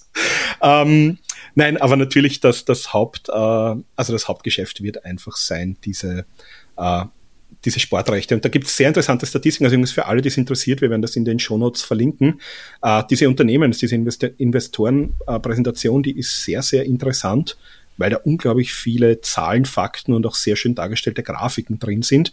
Also selbst wenn ich sage, mit diesen ganzen Wirtschaftsthemen und diesem BWL-Speak äh, kann ich gar nichts anfangen. Äh, vielleicht auch mal, während ihr das anhört, wenn ihr die Möglichkeit habt, da reinklicken und ein bisschen mitschauen. ich habe jetzt nämlich hier in meinen Unterlagen ein paar Grafiken drinnen, die seht ihr natürlich nicht, aber die werde ich äh, nach Möglichkeit gut beschreiben. Und äh, ja, visuell ist das nochmal was ganz anderes und ist wirklich eine ja, sehr beeindruckend gemachte äh, Geschichte. Also wenn ich äh, wenn ich nicht sage, ich möchte in meiner Rolle hier als Journalist gerne unbefangen sein und das nötige Kleingeld hätte, äh, würde ich mir das vielleicht sogar überlegen, ob das nicht ein, ein ganz gutes Investment ist, aber es muss natürlich jeder selber wissen, äh, wofür er sein Geld ausgibt. Also wir, wir wollen da auch keine Empfehlungen in die ein oder andere nee. Richtung aussprechen. Das habe ich auch schon ganz deutlich äh, bei anderen Leuten gesagt, die mich gefragt haben. Sag ich, du, das müsst ihr euch selbst überlegen. Äh, das Geschäftsmodell scheint mir solide zu sein, aber niemand kann in die Zukunft sehen. Ähm, ja, nichtsdestotrotz, also sehr interessant, diese Unterlagen. Und da steht zum Beispiel drin, äh, Sportrechte. Und da, da gibt man eben an die NFL, die NBA, die NHL, also Eishockey und MLS. Das ist Major League Soccer, also die sozusagen amerikanische äh, ja, Top-Fußball-Liga. Äh, die wachsen laut Endeavor-Angaben, und ich meine, die müssen es wissen, weil die verhandeln diese Rechte, derzeit jährlich um den Faktor 2,8. Also äh, laut deren Aussage verdoppelt sich das fast ums Dreifache Jahr zu Jahr, was man damit an, an Medienrechten äh, handeln kann. Das heißt, da machen auch diese 9,3 Milliarden Bewertungen, äh, wirken da auf einmal wieder ganz anders. Und die haben noch eine zweite interessante Statistik drin. Und zwar, man geht auch davon aus, von 2022 bis 2025, dass jährlich äh, Endkunden bereit sind oder das sogar tun, äh, nämlich jährlich 10% mehr als im Vorjahr für Content-Themen zu zahlen. Und ja, jeder, der zum Beispiel in Deutschland ein The Zone-Abo hat, weiß ja, hm. ähm, da zahlt man durchaus mal mehr als zehn Prozent. Nein, aber wir, wir sehen das natürlich auch beim, beim, bei den ganzen Streaming-Anbietern, also der Anbietern, die erhöhen natürlich nach und nach jetzt langsam auch die Preise. Das heißt, diese zehn Prozent äh, im Schnitt die Leute auch bereit sind zu zahlen, nämlich die, die nicht kündigen oder dann zu einem, zu einem anderen Anbieter wechseln. Äh, das ist wahrscheinlich schon ganz realistisch. Und unter dieser Prämisse ähm, ist natürlich, wenn mein Hauptgeschäftsmodell sein wird, die Vermarktung von Sportrechten, äh, sehe ich da wahrscheinlich auch zuversichtlich in die Zukunft. Ja, sie geben da noch einige Grafiken an, also die äh, sozusagen der globale Umsatz an Live-Sport von 2019 bis 2025 geben sie an, wird von 51 Milliarden Dollar auf 74 Milliarden Dollar wachsen, also auch um äh, ja, knapp die Hälfte nochmal. Ähm, der Umsatz äh, im Bereich Sportmedien von 40 Milliarden auf 62 Milliarden ist die Prognose bis 2025. Und äh, interessant auch Sponsorship, wir haben ja gerade auch die, die WWE-Zahlen bekommen. Also WWE hat ja bei WrestleMania äh, laut eigenen Aussagen 20 Millionen Dollar am WrestleMania-Wochenende nur mit Sponsoren umgesetzt. Und auch das ist ein enormer Wachstumsmarkt. Da geht man jetzt aus, von 2019 bis 2025 wird man da von 53 auf 87 Milliarden Dollar, äh, was Sponsoren angeht, wachsen. Ja, und was möchte man jetzt machen? Also mit diesem neuen Unternehmen, wo, was sind sozusagen die, die Wege, wo man Wachstumsmöglichkeiten sieht? Das ist natürlich Maximierung des, äh, der Medienrechtsverwertung, äh, Sponsorships äh, weiterhin äh, verbessern. Also Dann mehr Werbung? Mehr Werbung, mehr Sponsorships, mehr ähm, ja, also diese gesponserten Matches, die wir jetzt bei WrestleMania gesehen haben, oder zumindest die Bandenwerbung und diese Geschichten äh, oder diese Teilens mit Hollywood-Filmen, gerade da natürlich, äh, wenn ich jetzt einen großen Hollywood-Star unter Vertrag habe, den ich in einen großen Film vermittelt habe, äh, die haben ein Marketing-Budget, ich kenne dieses Marketing-Budget und ich kann die in meinem eigenen Produkt äh, integrieren, wie wir es jetzt zum Beispiel gesehen haben bei diesem äh, Horrorfilm mit Russell Crowe erst bei WrestleMania am Wochenende. Ähm, das sind natürlich Dinge, das hätte die WWE alles irgendwie sich mühsam ausverhandeln müssen. In dem Fall sitzen diese Leute alle unter einem Dach, die wissen genau, wo Geld zu machen ist und die werden natürlich jetzt, das wird einfach Teil sein. Du wirst einen neuen Film verhandeln, du wirst irgendwie die Marketingrechte verhandeln, du wirst da ein Social Media Budget festlegen und du wirst sagen, auch übrigens, äh, wir haben da ein Unternehmen, äh, da kommen auch gleich noch dazu, da haben wir eine Reichweite weltweit von zwei Milliarden Fans, die da involviert sind in das Produkt. Äh, die könnt ihr übrigens erreichen, das kostet euch x Millionen Dollar, dann seid ihr im Rahmen von großen UFC-Pay-Per-Views, dann seid ihr im Rahmen von WrestleMania, von SummerSlam äh, da mit dabei. Also das wird auf jeden Fall was sein. Da wird die Reise hingehen. Ähm, dann nennen sie hier Accelerate Brand and Talent Placement und Product Licensing. Das heißt, äh, ja, das haben wir schon kurz angesprochen. Man wird äh, UFC-Fighter, man wird WWE-Wrestler vielleicht auch in anderen Produktionen sehen, in Dokus, auf Social Media, in diversen Sparten. Vielleicht wird man sie auf Twitch vermarkten.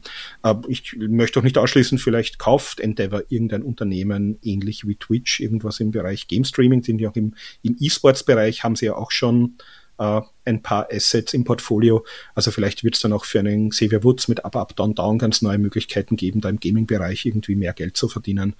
Ähm, ja, oder vielleicht auch für einen Big E, der ist ja verletzt. Also der, der kann, der ist natürlich für die WWE unterwegs, aber vielleicht kann der nie wieder wresteln. Vielleicht kann der aber eine tolle Karriere haben. Äh, der ist sehr, sehr outgoing, der hat tolles Charisma, der ist ein, ein engagierter Gamer. Äh, vielleicht findet sich für den genau eine richtige Rolle, wo der gutes Geld verdienen kann und seine Persönlichkeit trotzdem zeigen. Das ist jetzt nur eine Spekulation von mir. Und natürlich äh, develop new forms of content. Das heißt, neuen Content generieren, mehr Content generieren. Das heißt, mehr Content natürlich auch verkaufen und vermarkten. Äh, und auch da hat man natürlich die Produktionsmöglichkeiten teilweise im Haus. Ähm, und ganz interessant, also man hat auch so ein bisschen gezeigt, was man mit UFC gemacht hat. Ähm, nämlich man hat die Fanbasis von, ich glaube, da haben sie angegeben, 625 Millionen auf 700, also 75 Millionen mehr Fans hat man generiert äh, in den letzten zwei Jahren. Äh, und da sagt man zum Beispiel, da ist man in neue Märkte gegangen, da gibt man Frankreich an, äh, da hat man jetzt in, in China und in Mexiko so eine Art Performance Center, oder in Mexiko ist man, glaube ich, gerade dabei.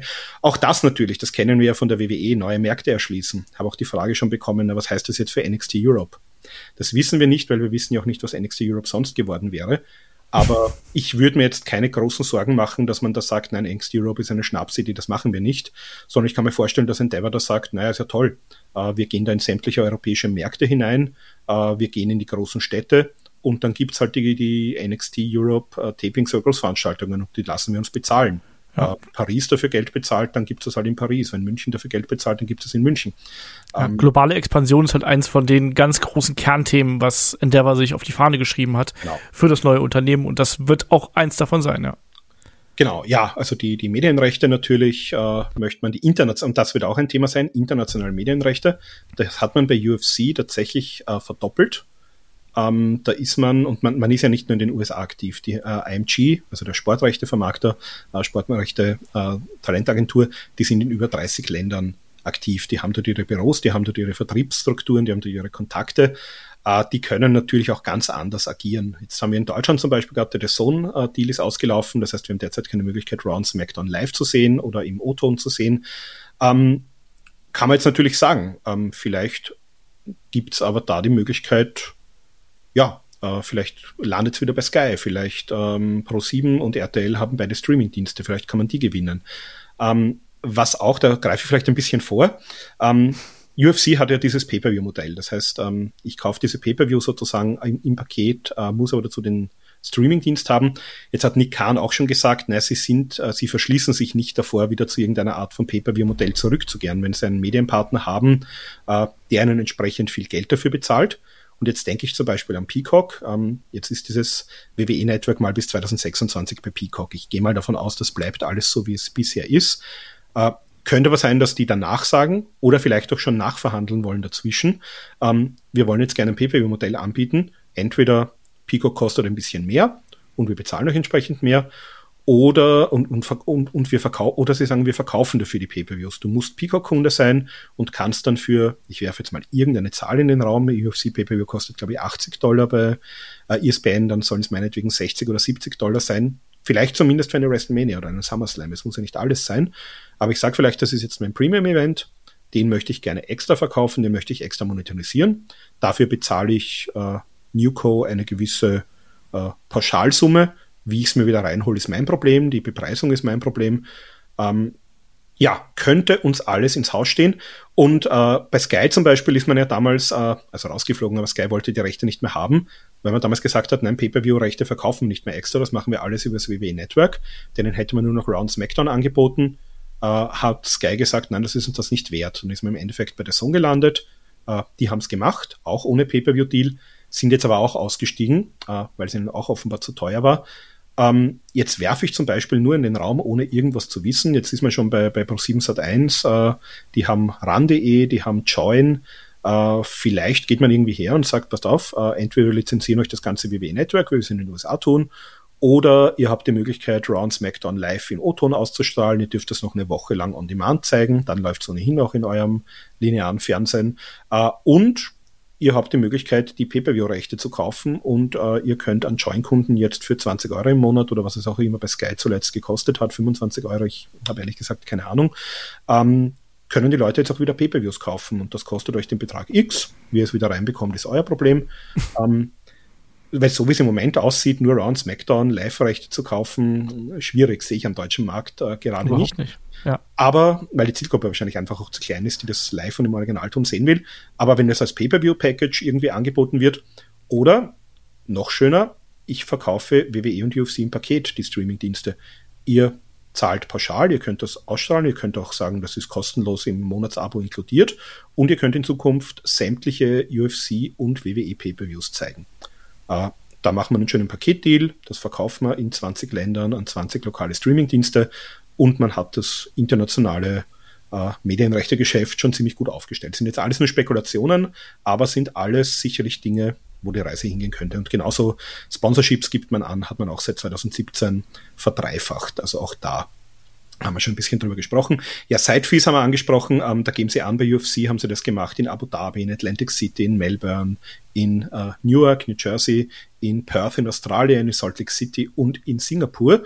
Also durchaus äh, ja, große und kleine Städte, aber sehr international, die bereit waren, äh, tatsächlich Geld dafür zu bezahlen, dass UFC überhaupt äh, in die Stadt, ins Land kommt. Äh, diesen ganzen Ticket, die Premium Hospitality Bereich geben sie an. Sie sagen, sie haben dreimal so viele äh, VIP-Tickets verkauft in den letzten zwei Jahren. Uh, und das machen sie halt teilweise für den NFL, für den Super Bowl, für die Olympischen Spiele, für die uh, NCAA Final Four, also für die großen College-Spiele.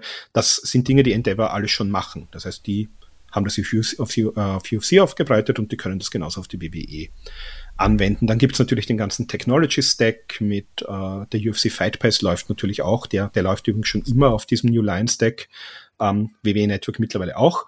Das heißt, auch da alles, was man im, im Streaming-Bereich selbst anbieten möchte. Es ist ja zum Beispiel auch nicht auszuschließen, irgendwann äh, für gewisse Märkte, dass man vielleicht sagt, ich biete ein äh, WWE Network und einen UFC Fight Pass äh, als Paketdienst an unter einer Oberfläche. Wäre damit auch alles möglich. Ja, und natürlich, da kommen wir auch schon zu einem großen Thema. Einsparungen für UFC-Angestellte nicht so prickelnd, für WWE-Angestellte prognostiziere ich mal, wird es auch nicht die allerschönste Zeit werden in den nächsten Monaten. Jo. Äh, sie haben nämlich in den ersten zwei Jahren, nachdem sie die UFC gekauft haben, äh, 70 Millionen Dollar an sozusagen Betriebskosten eingespart. Und Betriebskosten kann ich halt sehr leicht einsparen, wenn ich einfach Personal reduziere. Ja, das ist natürlich gerade bei zwei Unternehmen wie UFC und WWE, die sehr ähnliche Tätigkeitsfelder haben. Also jetzt nicht das, ne, das eine ist Wrestling, das andere ist MMA, sondern ich meine halt Veranstaltungsbranche, TV-Branche, all das drumherum. Das deckt sich ja schon also sehr stark. Personalabteilung, IT, genau. also die ganzen Randthemen, das brauche ich alles nicht doppelt. Ich brauche vielleicht natürlich, ich brauche mehr Kapazitäten, da werde ich mir ein paar Leute in der IT-Abteilung mitnehmen, aber ich brauche nicht jede Rolle doppelt besetzt. Ähm, ja, also ähm, das vielleicht noch ganz kurz. Endeavor hat äh, aktuell 11.000 Mitarbeiter weltweit. Ja.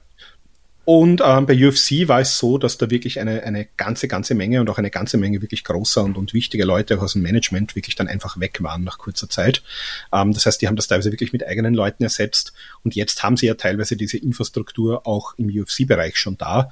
Das heißt, ich glaube, gerade für, für Mitarbeiter bei der WWE wird es wahrscheinlich entsprechend schwer werden, wenn die nicht gerade irgendwo in einer sehr äh, wichtigen, großen Position sind. Also ich spreche jetzt wirklich von diesen ganzen äh, mehrgleisigen Sachen, äh, Buchhaltung, Personalabteilung, IT. Ähm, aber man wird sich auch anschauen müssen, zum Beispiel im Bereich der Videoproduktion. Also äh, wird ein Kevin Dunn zum Beispiel mitgehen? Oder sagt man, äh, wir wollen jetzt irgendwie das alles streamlinen? Und in dem Zusammenhang, was mir auch aufgefallen ist, das ist nämlich der Frage, die, die habe ich selber heute erst äh, gestellt an, äh, an den Dave Melzer ähm, und muss, äh, habe da noch nicht reingehört, ob die das in der, in der Sendung heute beantwortet haben. Ähm, die WWE hat ja die Bürogebäude in Connecticut, die haben sie schon sehr lange, die gehören ihnen auch. Und jetzt haben wir in den letzten Jahren immer wieder gehört, und das ist jetzt gerade äh, sozusagen am, am Fertigwerden und der Umzug ist, glaube ich, im vollen Gange jetzt erst gewesen. Äh, man hatte jetzt auch, weil man dort aus allen Nähten geplatzt ist, ein neues Gebäude angemietet, hat das auch umgebaut, adaptiert auf die eigenen äh, Ansprüche, auch um eben so Videoproduktionsgeschichten äh, da in-house äh, so machen zu können, wie man das möchte. Und ich habe keine Ahnung, was damit passiert. Also wird das Gebäude jetzt verkauft? Wird, äh, reduziert man das? Legt man das mit anderen Standorten zusammen? Äh, wird die ganze Videoproduktion mit UFC irgendwo zusammengelegt? Ähm, da wissen wir noch gar nichts dazu. Das ist jetzt nicht das allerwichtigste Thema, aber das ist was, wo ich sage, okay, da, da habe ich selbst überhaupt noch keine Antwort drauf gefunden. Das würde mich einfach interessieren. Ähm, also auch das. Ich, ich gehe mal stark davon aus, ähm, jetzt nicht unbedingt bei den Wrestlern, aber beim Personal hinter den Kulissen kann ich mir vorstellen, dass man da ja, einen ziemlichen äh, Personalabbau erleben wird. Ja, und eine Geschichte, die Sie noch schön darstellen, ähm, Sie haben hier so eine Tabelle, wo Sie sozusagen gegenüberstellen die großen US-Sportarten, also äh, ja, Football, Baseball, Basketball, äh, Eishockey und, äh, und auch die englische Premier League ist da, also sozusagen große Sportligen. Dann haben sie die Formel 1. Formel 1 ist in den USA sehr interessant. Formel 1 ist bei uns eigentlich ein alter Hut. Ähm, das haben schon meine, meine Großeltern im Fernsehen geschaut, hat mich persönlich nie interessiert. Äh, in den USA ist die Formel 1 gerade ein ziemliches Hype-Thema. Da gab es nämlich auf Netflix eine Doku, wo offenbar das US-Publikum, und zwar ein sehr junges Publikum offenbar, äh, da ein bisschen auf den ganzen Formel-1-Zirkus reingekippt ist. Das war so ein Reality-Format und seither ähm, zieht die Formel 1 in den USA ziemlich gute Quoten und hat auch, glaube ich, einen ziemlich guten Medienrechte-Deal bekommen. Ähm, also wie gesagt, Sportligen Formel 1 und dann stellt man es gegenüber mit äh, UFC und der WWE und schaut sich da an, dass das große Engagement, also sind die Leute involviert, das ist so beim, beim großen Sport ja und nein, bei Formel 1 ja, äh, bei UFC und WWE ist es auf jeden Fall ja. Dann hat man den, den, äh, die globale äh, ja, Reichweite und Wachstumspotenzial, die jungen und diversen Fans. Das sieht man bei den, äh, bei den großen Sportarten nur teilweise. Das sieht man sehr wohl bei der Formel 1 und auch beim UFC WWE Unternehmen. Und ja, man gibt das Vorteil an, also man hat die, die Kontrolle über sämtliche Rechte. Man hat nicht irgendwelche Teams und Team-Owner, mit denen man sich irgendwie auseinandersetzen muss, sondern das, das ist sozusagen alles in, in, unter einem Dach. Und ganz wichtig, man kann das ganze Jahr über 52 Wochen im Jahr äh, Content bieten und vor allem, wenn man sich ansieht, auch allein also vor allem beide Unternehmen, UFC und WWE, haben ja jetzt gerade in der Corona-Pandemie wirklich bewiesen, dass sie absolut krisensicher sind, weil die ganze Welt ist stillgestanden. Es ist, haben, sind keine Filme produziert worden, es haben keine, keine äh, großen Spiele in den Sportligen stattgefunden. Es gab UFC-Events, es gab WWE-Events. Die gab es zwar ohne Publikum, aber die haben knallhart das ganze Jahr über während sämtlichen Lockdowns ihr Produkt geliefert und haben auf jeden Fall mal bewiesen, dass sie ihre Medienrechte da auch wert sind. Also ähm, da möchte man natürlich gegenüber den Investoren auch wirklich die großen Vorteile gegenüber den anderen Massensportarten herausarbeiten. So, jetzt haben wir ja schon einiges hier genannt. Ähm, die Frage ist eben auch, wir haben viele Fragen noch geschickt bekommen und viele Fragen beziehen sich natürlich auch auf das ähm, aktuelle Geschehen. Wollen wir noch ganz kurz auf die Zahlen von WWE und UFC eingehen oder wollen wir gleich hier in das ja, in unser Kerngeschäft sozusagen übergehen. Also wie wird WWE mal, sich dadurch verändern? Ich würde mal ganz kurz noch durchrauschen, weil es ein paar interessante Sachen gibt, aber ich würde da jetzt nicht äh, zu sehr in die Tiefe gehen. Dann rausche er durch. Was sehr interessant ist, weil das haben wir das erste Mal wirklich so schön präsentiert bekommen, das muss man sich äh, sonst immer irgendwie aus dem, aus dem Observer oder sonst wo zusammensuchen. Äh, wir haben nämlich hier einen sehr schönen Vergleich äh, UFC und WWE Zahlen. Ähm, WWE in den letzten Jahren gewachsen von 100 auf 400 Millionen Jahren äh, Gewinn sozusagen, EBITDA. Äh, UFC hat sich verdoppelt von 3 auf 600 Millionen, das heißt Gewinn tatsächlich äh, in Summe eine Milliarde, äh, WWE sogar ein bisschen weniger als äh, UFC. Man gibt ja an WWE über 200 jährliche Events, äh, UFC sind es 40. Man erreicht eine Milliarde Haushalte mit der WWE, 900 Millionen mit UFC. Äh, ja, ist bei beiden in, in, über 170, 180 Ländern präsent. Und man gibt an bei der WWE, äh, dass man 1,2 Milliarden Fans weltweit zielt und bei UFC 700 Millionen. Da gibt es natürlich sicher einen gewissen Crossover, aber so groß ist der Crossover gar nicht. Das heißt, da können wir vielleicht davon ausgehen, uh, äh, UFC und WWE-Fans, die ich erreichen kann weltweit, hm, eineinhalb Milliarden Dollar, äh, eineinhalb Milliarden äh, Fans weltweit, die zumindest jetzt in irgendeiner Form ab und zu mal ein Social-Media-Video oder sowas anklicken, also nicht jetzt äh, jeden Pay-Per-View kaufen, aber schon ganz ordentlich. Und ja, ähm, nur von den Umsätzen her, dies, da sieht man halt wirklich, dass diese Geschäfte äh, dass diese Branchen wirklich sehr, sehr ähnlich sind. Also die äh, Umsatz 2022 1,3 Milliarden bei der WWE, 1,1 bei UFC. Und man hat 75 Prozent davon aus Medienrechten bei der WWE und 71 Prozent bei UFC äh, geholt. Das heißt, man sieht schon, da ist wirklich die Kohle drin. Uh, Live-Events ist man ziemlich ähnlich mit 10 und 11 Prozent. Consumer Products uh, ist man bei der WWE im, im, Vorteil. 10 Prozent gegen 5 Prozent. Die haben natürlich auch mehr. Uh, das ist auch die junge Zielgruppe, die ich mit Actionfiguren und Videospielen sowas besser erreiche. Sponsorship-Deals dafür WWE derzeit nur bei 5 Prozent. UFC ist da schon deutlich weit vorne mit 13 Prozent. Das heißt, man sieht schon ähnliche Geschäftsmodelle, auch ähnliche Zahlen. Das, das arbeitet wirklich sehr, sehr gut Hand in Hand. Da gibt es wirklich Synergieeffekte, die, die absolut Sinn machen. Und ja, man, man sagt auch, also äh, da, das ist das, wo man auch hin möchte, auch was, was ganze Medien äh, angeht. Und ja, von den Key Financials vielleicht noch, wir haben ja von dieser Verschuldung gesprochen. Ähm, die lag jetzt bei Endeavor bei, also ganz grundsätzlich, dieser, dieser Netto-Verschuldungsgrad wird so berechnet, ich nehme die Gesamtschulden her, ich dividiere sie quasi durch diese EBITDA, also durch diesen Gewinn vor Steuern und dann bekomme ich eine Zahl raus. Äh, ein Wert ab vier gilt als hoch, weil das heißt, ich bin eigentlich, ich habe viermal so viel Schulden, als ich Einnahmen habe. Ähm, Endeavor lag im letzten Jahr in der aktuellen Form bei 4,37, also hoch verschuldet unter dieser Metrik. Uh, äh, UFC lag bei 4,2. Und das jetzt sehr elegant durch diesen Reverse Morris Trust, wo ich das Ganze ausgliedere in ein neues Unternehmen, äh, sinkt plötzlich bei beiden Unternehmen, bei beiden neuen börsennotierten Unternehmen diese Nettoverschuldung. Und zwar bei der äh, bei Endeavor auf 2,8, also schon mal deutlich unter den Vieren. Da schlafen die Aktionäre schon mal ruhiger.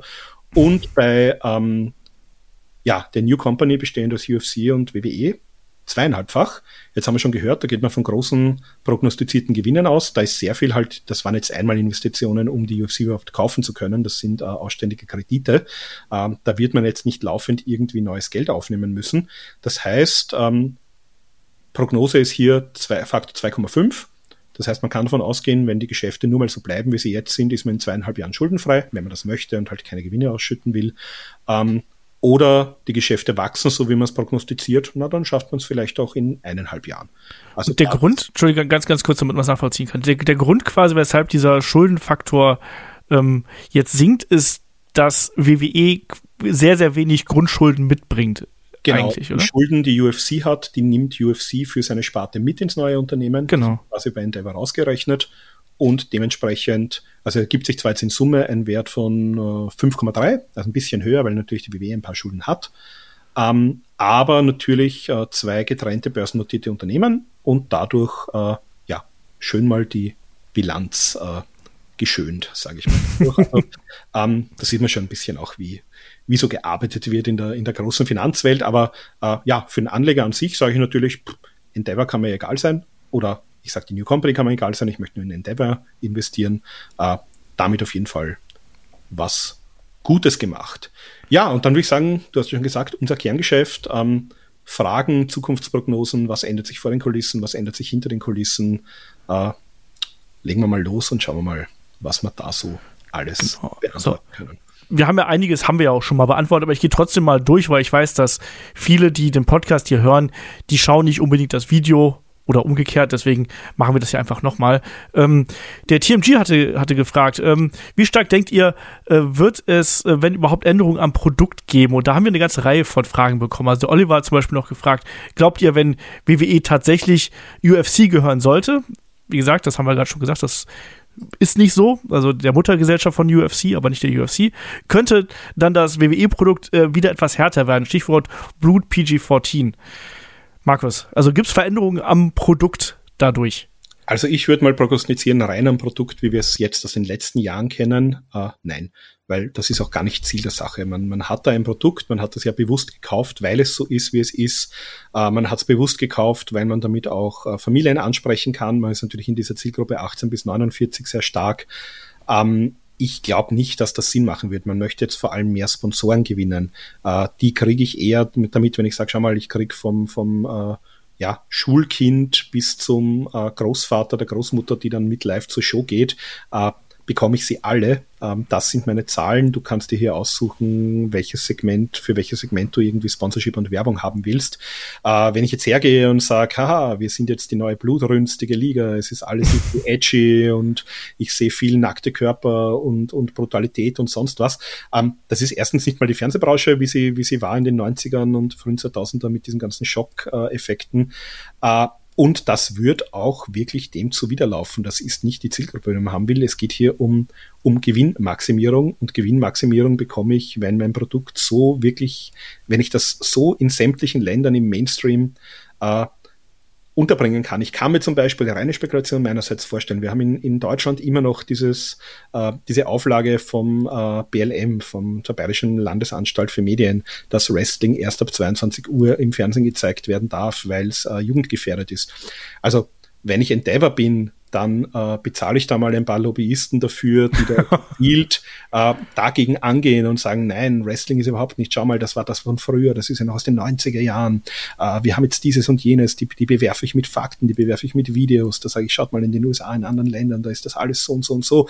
Äh, ich verstehe schon, ja, UFC gehört auch uns, ist ein ganz anderes Produkt, das wollen wir hier eh nicht platzieren.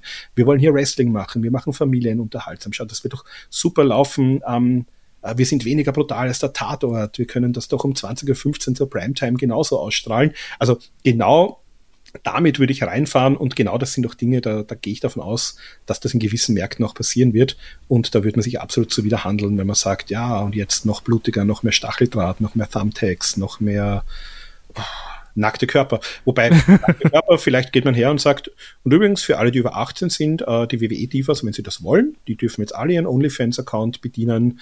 Äh, und äh, ja, wir wir beraten die, wir helfen denen, wir stellen denen Fotografen und Sets und Ausstattung und sonstiges zur Verfügung. Äh, wir verdienen halt unseren Prozentsatz mit. Ähm, kann ich mir auch alles vorstellen. Würde ich nicht vom, vom Tisch weisen, dass man vielleicht trotzdem auch in diese Richtung was ermöglicht, aber das vermarktet man dann sicher nicht an die Zielgruppe der, äh, der Schulkinder, die irgendwie halt ihre Helden bejubeln wollen bei den Live-Events. Sehe ich ganz genauso. Also es macht keinen Sinn, das Produkt zu kaufen, nur um es dann an ein anderes Produkt mit einer anderen Zielgruppe anzupassen, nur weil du äh, denkst, dass da Überschneidungen sind, weil WWE läuft ja gut, also es macht keinen Sinn, da jetzt irgendwie was auf den Kopf zu stellen. Was das Produkt aber verändern könnte, Markus, ist natürlich die kreative Führung, die wir hier haben. Es hieß natürlich, äh, Triple H bleibt in seiner Rolle als Chief äh, Content Officer, ähm, und Vince McMahon hat auch schon gesagt, ähm, er wird Creative auf einem höheren Level überblicken sozusagen, ähm, aber nicht mehr ganz unten im Klein-Klein. Jetzt hieß es aber, und da greife ich ein bisschen auf Raw vor, ohne zu spoilern, jetzt heißt es aber, Vince McMahon hat da sehr stark auf die Show Einfluss genommen. Hm, was bedeutet das denn jetzt? Ja, also ich muss sagen, ich habe Raw ähm, zumindest in Teilen äh, schon gesehen. Und ja, also ähm, ich habe mir auch gedacht, das ist nicht mehr ganz das eigentlich sehr schöne Produkt aus den letzten Wochen. Das ist auch nicht ganz das, äh, diesen, diese, dieses Glücksgefühl, was jetzt diese zwei Tage WrestleMania eigentlich bei mir im Großen und Ganzen äh, ausgelöst haben. Das war, hat sich wieder ein bisschen so angefühlt wie ein, wie ein Raw von früher. Äh, wir haben auch gehört, also Vince Miles bei, bei WrestleMania auch Backstage äh, und auch am Headset. Und ja, offenbar ähm, also er hat gesagt, es gab jetzt eben ein, ein, das Interview haben wir schon kurz angesprochen, ähm, da werden wir vielleicht nachher noch äh, kurz drauf eingehen. Äh, da hat er ihm gesagt, na, also ähm, wie du schon gesagt hast, eher im Großen. Also äh, man hat auch schon intern eine Mail ausgeschickt, also äh, Triple H äh, wird auf jeden Fall mit Stand heute äh, Chief Content Officer bleiben. Äh, Nick Khan auch gesagt, na, die zwei haben eine gute Dynamik. Ähm, also äh, es haben auch die Leute aus dem Creative Team, die, die Writer gesagt, sie hatten bisher mit Wins nichts direkt zu tun. Also jetzt, bis, ich weiß nicht, wie es jetzt bei Raw war, aber zumindest äh, bis WrestleMania war es offenbar so. Und ja, offenbar war es so, dass äh, Paul das Ganze wirklich gebuckt hat, die Storylines koordiniert hat, die Writer koordiniert hat und sich vielleicht ein bisschen mit McMahon jetzt abgestimmt hat. Ähm, jetzt dürfte dieser Einfluss ein bisschen mehr werden. Und wir haben es ja gestern im Preview schon kurz gesagt, der ist ja zurückgekommen eigentlich und hat gesagt, nein, nein, meine, meine Aufgabe ist hier diesen äh, Verkauf oder eben die beste Lösung für die Aktionäre voranzutreiben. Ähm, ja, jetzt ist er so eigentlich in trockenen Tüchern. Was macht denn der jetzt? Der hat einen Zweijahresvertrag, der hat eine große Position äh, und das ist halt einfach seine Firma und seine Leidenschaft. Ähm, ich gehe davon aus, dass der wieder wer bei Creative sein wird und das werden wir auch merken. Sieht alles stark danach aus, ne? Also es bleibt äh, nicht von der Hand zu weisen. Ähm, ich bin gespannt. Ich bin gespannt und habe ein bisschen Angst, was das angeht. Ne? Aber derzeit sieht es stark danach aus, als wenn sich Vince McMahon so Stück für Stück, wie er es im Prinzip auch mit seiner alten Position gemacht hat, wieder in Richtung äh, Creative vortastet und da offensichtlich immer mehr Einfluss drauf nimmt.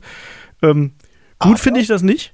Ja, ich, ich muss da jetzt was einwerfen. Jetzt ja. ist er aber nicht mehr der Vince McMahon in seiner eigenen Firma, wo ihm mehr oder weniger niemand auf die Finger klopft, äh, wo ihm vielleicht mal ein Fernsehsender sagt, naja, hm, könnte man nicht da und da.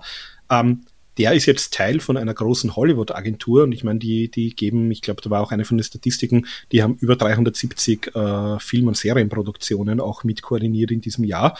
Ähm, das heißt, die haben den Finger am Puls der Zeit, die wissen genau, wie gutes Storytelling funktioniert, die wissen genau, wie erfolgreiche Serien laufen, die wissen genau, wie gute Cliffhanger funktionieren, die wissen genau, wie, wie guter Content aussieht, der auch konsumiert wird. Und das könnte ich schon sehen. Also wenn da jetzt irgendwie, äh, jetzt, jetzt ist äh, Triple H sehr hoch gelobt worden. Das wären die auch bei Endeavor, weil die haben den Finger genau am Puls, die haben das mitbekommen. Äh, die haben gesehen, wie auch im Internet, natürlich bei den Hardcore-Fans, aber die, die, die Zahlen waren sehr gut. Und gerade diese Kerngruppe der Hardcore-Fans ist natürlich äh, sehr euphorisch gewesen. Wenn Vince McMahon jetzt wieder zurückkommt und das Produkt, sage ich mal, wieder aufs Niveau vom ja, letzten Jahr oder der letzten Jahre äh, unter Anführungszeichen runterzieht, dann kann man schon vorstellen, unter der Prämisse, dass alle Freunde sind und, und versuchen an diesen Problemen zu arbeiten. Aber dann kann man schon vorstellen, dass es irgendwann mal kracht und dass die sagen, pass auf, so geht das nicht. Äh, kümmere dich um andere Dinge. Lass diesen Creative-Bereich jemanden machen, der es besser macht. Ähm, das muss nicht unbedingt äh, Triple H sein, wobei, äh, ja, eine Wrestling-Liga bucken, das machst du nicht einfach mal so. Da gibt es auch ganz wenige Leute, äh, die das auf dem Niveau können. Er ist auf jeden Fall einer davon, der auch diese Erfahrung hat. Aber ich kann mir vorstellen, also wenn das jetzt wirklich nicht ein einmaliger Ausreißer wird, sondern wenn es wirklich merkt, die Qualität wird schlechter, die Storylines werden schlechter, äh, die Kritiken werden schlechter, das Feedback wird schlechter. Das kann gerade in dieser heißen Verkaufsphase kein Mensch brauchen. Die wollen, dass der Dampfer aus allen Kanonen schießt. Dann kann man schon vorstellen, dass jemand sagt, pass auf, Wins, äh, so nicht. Reine Spekulation meinerseits, aber äh, man kann ihm das sicher leichter mal auf die Finger klopfen oder ihm zumindest äh, Kritik äußern, weil ähm, das stimmt. war es ja auch eher so, ja, da hat mir eher gesagt, nein, Vince, das ist schon alles gut so. Also ein Bruce Pritchard zum Beispiel ist jetzt sicher niemand, der sich mit Vince McMahon anlegt und sagt, das ist eine scheiß Idee. Ähm, ein Ari Emanuel ist vom Typ her sicherlich jemand, wenn das zur Chefsache wird, dann lässt sich der den Vince McMahon wahrscheinlich ins Büro zitieren und erklärt ihm mal, wie er sich das vorstellt, wie das in Zukunft zu laufen hat. Kann, könnte ich mir vorstellen vom Typ her. Wobei ich auch gelesen habe, dass, äh, ich glaube, es war auch Ari Emanuel, der, der gesagt hat, sie, man würde sich aus äh, dem Creative raushalten. Das hat er im Interview gesagt. Also er hat gesagt, ja. nein, das ist, das ist die Geschichte von Wins. Ähm, da wird, wobei, ich glaube, das ist eher in die Richtung gegangen, dass man sich irgendwie sagt, wir wollen konkret diese und jene Storyline, wir wollen jetzt konkrete Vorgaben machen. Das ist wieder was anderes. Aber ich kann mir vorstellen, äh, also wenn's, wenn es irgendwie deutlich wird anhand von, von und äh, braucht sich nur diese Unternehmenspräsentation anschauen. Also Zahlen und Daten und Metriken spielen eine ganz, ganz große Rolle in dem Unternehmen. Und wenn das irgendwie anhand von Zahlen belegbar wird, dass aufgrund von Creative da irgendwelche äh, Ziele nicht erreicht werden können, dann wird man da, glaube ich, ganz, ganz schnell auf die Bremse steigen und äh, einen Änderungswunsch äußern. Würde ich jetzt mal meinen. Ich bin gespannt. Ähm, der Grog Blood fragt noch, ähm, wird WWE noch mehr auf äh, Show bzw. Entertainment setzen? Naja, also schon Entertainment. Ich kann mir vorstellen, dass, dass sehr viel mehr so Cross-Promotion-Geschichten laufen werden, eben mit diesen ganzen Hollywood-Stars und, und großen Musikern und allem, was man da so an Celebrities an der Hand hat. Ähm, ich weiß jetzt nicht, ähm, ich, ich glaube, da ging es auch die Richtung oder wird es mehr an den, an den Kampfsport angelehnt. Ähm, also ich glaube, am Produkt selber wird sich nichts ändern. Aber ich kann mir vorstellen, dass dieses ganze Celebrity Engagement vielleicht dort, wo es Sinn macht, äh, gerade was Cross-Promotion und solche Dinge angeht, dass man das vielleicht auch mehr sehen wird. Ja, da auch die Richtung fragt der SME, auf welche Änderungen müssen, können wir uns als Konsumenten einstellen im Sinne von TV-Übertragung oder auch Live-Shows in Europa? Ja, also ich glaube äh, sicher eher mehr als weniger. Ähm, also dort, wo es Sinn macht, also an den bestehenden Rechten, das sind ja auch äh, Verträge. Zum Beispiel, äh, wer jetzt sagt in Deutschland, ich schaue mir äh, Round SmackDown auf Deutsch an, die haben jetzt, jetzt gerade einen neuen Vertrag unterschrieben. Ich gehe mal davon aus, der wird wieder über drei Jahre laufen, so wie der letzte. Das heißt, im deutschen Fernsehen wird sich mal mittelfristig bis 2026, schätze ich mal, nichts ändern. Also es wird sicher nicht weniger werden. Im Gegenteil, wir haben jetzt schon NXT dazu bekommen. Äh, wenn wir Glück haben, bekommen wir wieder irgendwie eine Live-Übertragung. Vielleicht wird das WWE-Network irgendwo integriert äh, in einen anderen Streaming-Dienst. Ähm, ja, Live-Shows in Europa, also man hatte schon gesehen, äh, Clash at the Castle zum Beispiel hat sehr gut funktioniert, äh, Money in the Bank wird jetzt in London stattfinden.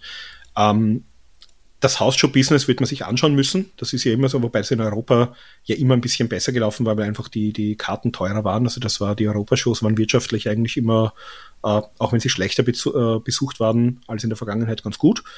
Ähm, ich glaube, ich sage mal alles, was Sinn macht. Also alles, wo die Möglichkeit sehen, Geld zu verdienen, irgendwelche Synergien zu nutzen. Ähm, jetzt mal ganz dahingestellt, ich weiß zum Beispiel in Köln hatten wir ein, öfter mal UFC-Shows. Äh, ich stelle mal ganz provokant in den Raum, wer sagt denn nicht, äh, dass ich in Zukunft in Köln in der gleichen Halle am Samstag eine große UFC-Show und am Sonntag eine WWE-Show haben kann und dafür einen Package-Deal an Tickets verkaufe. Gucken wir mal. Idee. Ja, also ich glaube auch, äh, das Ziel ist Expansion, das Ziel ist Ausbau der Marken ähm, und dann wirst du auch mehr noch in äh, Europa, in Deutschland, in UK. Äh, wir sehen die Expansion von äh, UFC in Frankreich. Ähm, da wirst du auch diesen Bereichen expandieren, weil äh, das ist das, womit du dein Geld verdienst. Du gehst in die Märkte rein, in denen du noch nicht bist und äh, WWE hat ja noch nicht alles abgeschöpft, was möglich ist. UFC hat auch noch nicht alles abgeschöpft, was möglich ist. Ähm, Deswegen, da gehst du dann rein. Bei den TV-Verträgen muss man halt eben sehen, weil das ist natürlich auch das Risiko, dass du einen Schritt vor dem anderen gehst. Sprich, ähm, das Problem, was wir jetzt aktuell mit den Live-Übertragungen haben, ne, von Raw und SmackDown, das ist natürlich für uns Hardcore-Fans ein super attraktives Paket oder super attraktive Idee, aber es ist was, was sich sehr, sehr schwer rechnen wird. Und da musst du dann im Prinzip einen Paketpreis oder irgendwelche anderen Umwege ähm, anbieten, damit das für den Konsumenten interessant ist und auch für den äh, rechte Interessenten sozusagen. Also ich gehe aber davon aus, dass das alles äh, wachsen wird, dass es wachsen sollte. Und Endeavor hat halt eben mit UFC gezeigt, dass man da ähm, die entsprechenden Möglichkeiten für hat, um das auszubauen. So, ja, Markus, was haben wir denn noch? Was haben wir denn noch? Ähm, das WWE-Network so bleiben, wie es ist. Also ja, genau. davon aus, also hierzulande sowieso, in den USA und in anderen Märkten ist es ja ohnehin schon in andere Dienste integriert. Ähm, und es ist ja auch nicht mehr so, wie es mal war, wenn wir uns ganz ehrlich sind. Also es gibt ja, äh, gerade was jetzt so Specials angeht, deutlich weniger Content als noch vorher. Ähm, man hat ja jetzt auch, das finde ich übrigens auch interessant, äh, man hat jetzt auch diese äh, Deals äh, mit den Indie-Promotions, also zumindest mit Progress und ICW auslaufen lassen. Die WXW hat ja einen längeren Vertrag offenbar unterschrieben, hat uns ja auch Tassilo Jung äh, im Interview erzählt. Ähm, ich sehe aber durchaus vielleicht die Möglichkeit, also der UFC Fight Pass zum Beispiel, den gibt's ja einerseits als Archiv und andererseits als sozusagen Möglichkeit, äh, kleinere Shows zu übertragen. Also da läuft eine ganze Menge MMA und Kampfsport, äh, eher was für die, für die Hardcore-Fans. Ähm, und ich kann mir vorstellen, vielleicht wird es auch anders laufen. Vielleicht sagt man in Zukunft, äh, wird das WWE-Network integriert in diese großen Dienste sein, ja, das Raw-Archiv, das SmackDown-Archiv, das Pay-Per-View-Archiv.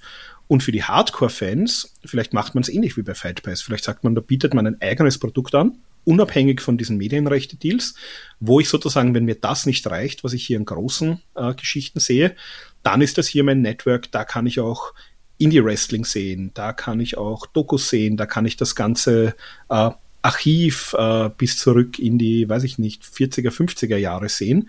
Äh, und dann könnte es aber auch für europäische oder auch US-Indie-Ligen vielleicht wieder lukrativ und interessant sein, dass man sagt, ähm, Endeavor vermarktet jetzt einfach Indie-Wrestling, die oder, oder sie kaufen Fight oder sie sagen, wir wollen Fight jetzt Konkurrenz machen, ähm, sind alles Dinge, die ich, die ich nicht vom, vom Tisch wischen möchte, wenn die das Gefühl haben, dass sie damit Geld verdienen können. Ja, zu dem Augenblick sehe ich keine Veränderungen, aber ich kann mir durchaus vorstellen, dass es auch hier in Deutschland äh, darauf hinauslaufen wird, dass irgendein Lizenznehmer das WWE-Network kauft oder Paket oder Teile davon, wie du schon gesagt hast. Ähm, kann ich mir absolut vorstellen. Ich glaube, wir leben hier aktuell noch äh, in so einem in so einem Loch. So, weißt du, da, da guckt noch keiner drauf. Deutschland äh, ist noch kein Fokus drauf, deswegen läuft das alles schön weiter. Aber ich glaube langfristig. Deutschland in Europa, glaube ich, nach England schon der zweitwichtigste Markt ist oder zumindest lange Zeit war. Also ja, aber, es, aber man hat nicht das Gefühl, dass bei WWE der Fokus darauf liegt. Das stimmt, ja. Also da, da ist sicher ausbaufähig und das ist auch das, was ich sage. Ich glaube, äh, also ich kann mir vorstellen, dass wir in den nächsten Jahren vielleicht, wenn man diesen Fokus auf Deutschland legen möchte, dass man vielleicht sagt, ach, dann soll doch Deutschland auch mal eine Live-Großveranstaltung bekommen, zum Beispiel. Ja, alles möglich. Also was haben wir hier noch? Triple H haben wir angesprochen, Aktien haben im Portfolio haben wir auch angesprochen. Ähm, ich habe dann noch genau die Kontrolle über die WWE, das haben wir auch angesprochen. Ich habe schon meine Gebäudefrage untergebracht. Ja, ähm, was haben wir hier noch? Also wir haben, genau, was ändert sich am Produkt, haben wir gesagt. Ähm, Genau, was, was eine Frage noch war, ist, ähm, die Ach, ich der Name. gehört habe. Der Name sowieso, aber auch ähm, werden wir jetzt irgendwie mehr UFC-Leute bei WWE sehen oder mehr WWE-Leute bei UFC? Also ähm, eher UFC-Leute bei WWE, würde ich sagen. Also einen äh, Conor McGregor zum Beispiel hat ja schon, äh, der hat einen guten Riecher für, für diese Dinge. Der hat ja schon mal auf Instagram das erste Bild gepostet, wo er mit einem UFC und einem WWE-Gürtel gemeinsam äh, postiert. ähm, also sowas kann ich mir schon vorstellen. Einen, wir haben sie gesehen, wir haben gesehen, äh, der Crossover funktioniert ja in beide Richtungen. Also äh, Brock Lesnar äh, ist zur UFC gegangen, hat dort viel generiert. Äh, Ronda Rousey ist aus dem MMA zum Wrestling gekommen, hat einmal am Anfang äh, für große Furore gesorgt. Äh, wir hatten das immer wieder mal mit, mit äh, anderen Namen. Daniel Cormier, Ken Velasquez haben wir gesehen. CM Punk, der ja auch äh, MMA bei UFC gekämpft hat. Batista, der mal einen MMA-Kampf hatte. Lashley war zwischendurch auch MMA-Fighter. Also ähm, es ist natürlich einfacher, weil ich sage, Wrestling ist gescriptet äh, Wrestling kann mir der, der Partner helfen. Da kann ich vielleicht auch mal ein Match irgendwie äh, im stillen Kämmerlein äh, im Performance Center üben und es ist wahrscheinlich deutlich einfacher, einen Conor McGregor mal irgendwo in ein WrestleMania-Match zu packen, äh, so dass der halbwegs vernünftig dabei aussieht, als umgekehrt, weil UFC, MMA, das ist eben ein Sport, da gibt's Auflagen. Äh, ich muss zum Beispiel äh, eine gewisse Zeit lang im Drogentest-Pool sein, das heißt, kann ich von heute auf morgen sagen, ach komm, für den nächsten äh, UFC Pay-Per-View möchte man gerne mal äh, Roman Reigns kämpfen lassen. Der muss medizinisch soweit in Ordnung durchgecheckt sein. Der muss von den diversen äh, Athletic Commissions, die es gibt, eine Freigabe haben, eine Lizenz haben. Der muss äh, auf Drogen getestet werden, eine bestimmte Zeit im Vorhinein. Und ich kann ja auch nicht einfach jemanden, auch wenn der Wrestler ist, aber der im Kampfsport untrainiert ist, eine Situation aussetzen, wo er äh, ins Gesicht und auf den Kopf geschlagen wird. Das heißt, Eben. der muss entsprechend vorher trainieren ähm, das muss auch alles irgendwie Hand und Fuß haben.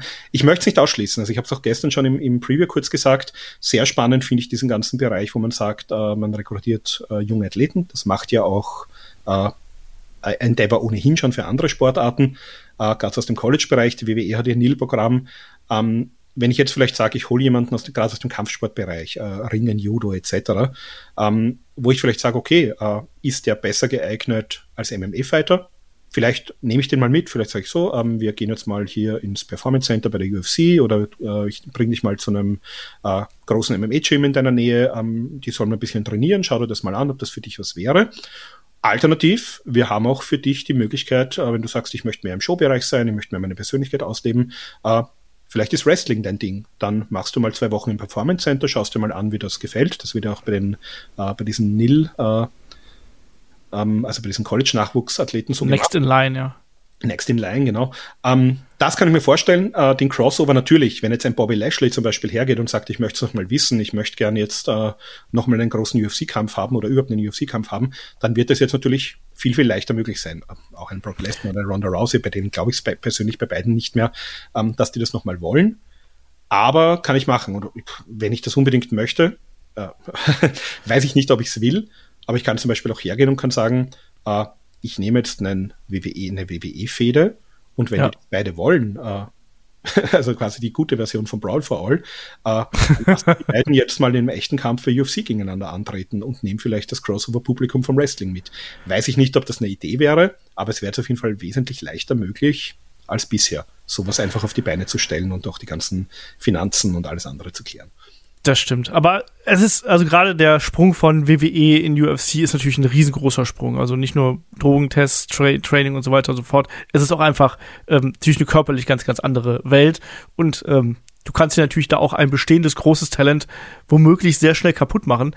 Ähm, und dessen Ruf, wenn, ja, wenn da irgendwas schief läuft quasi, ne, wenn der innerhalb von 30 Sekunden K.O. geht oder sonst irgendwas. Ich meine, einem CM Punk hat es zwar nicht geschadet, aber es hat ihm halt auch nicht geholfen. Also man hat einfach gesehen, okay, das ist ein Wrestler und der hat ja. im Octagon einfach nichts verloren. Punkt.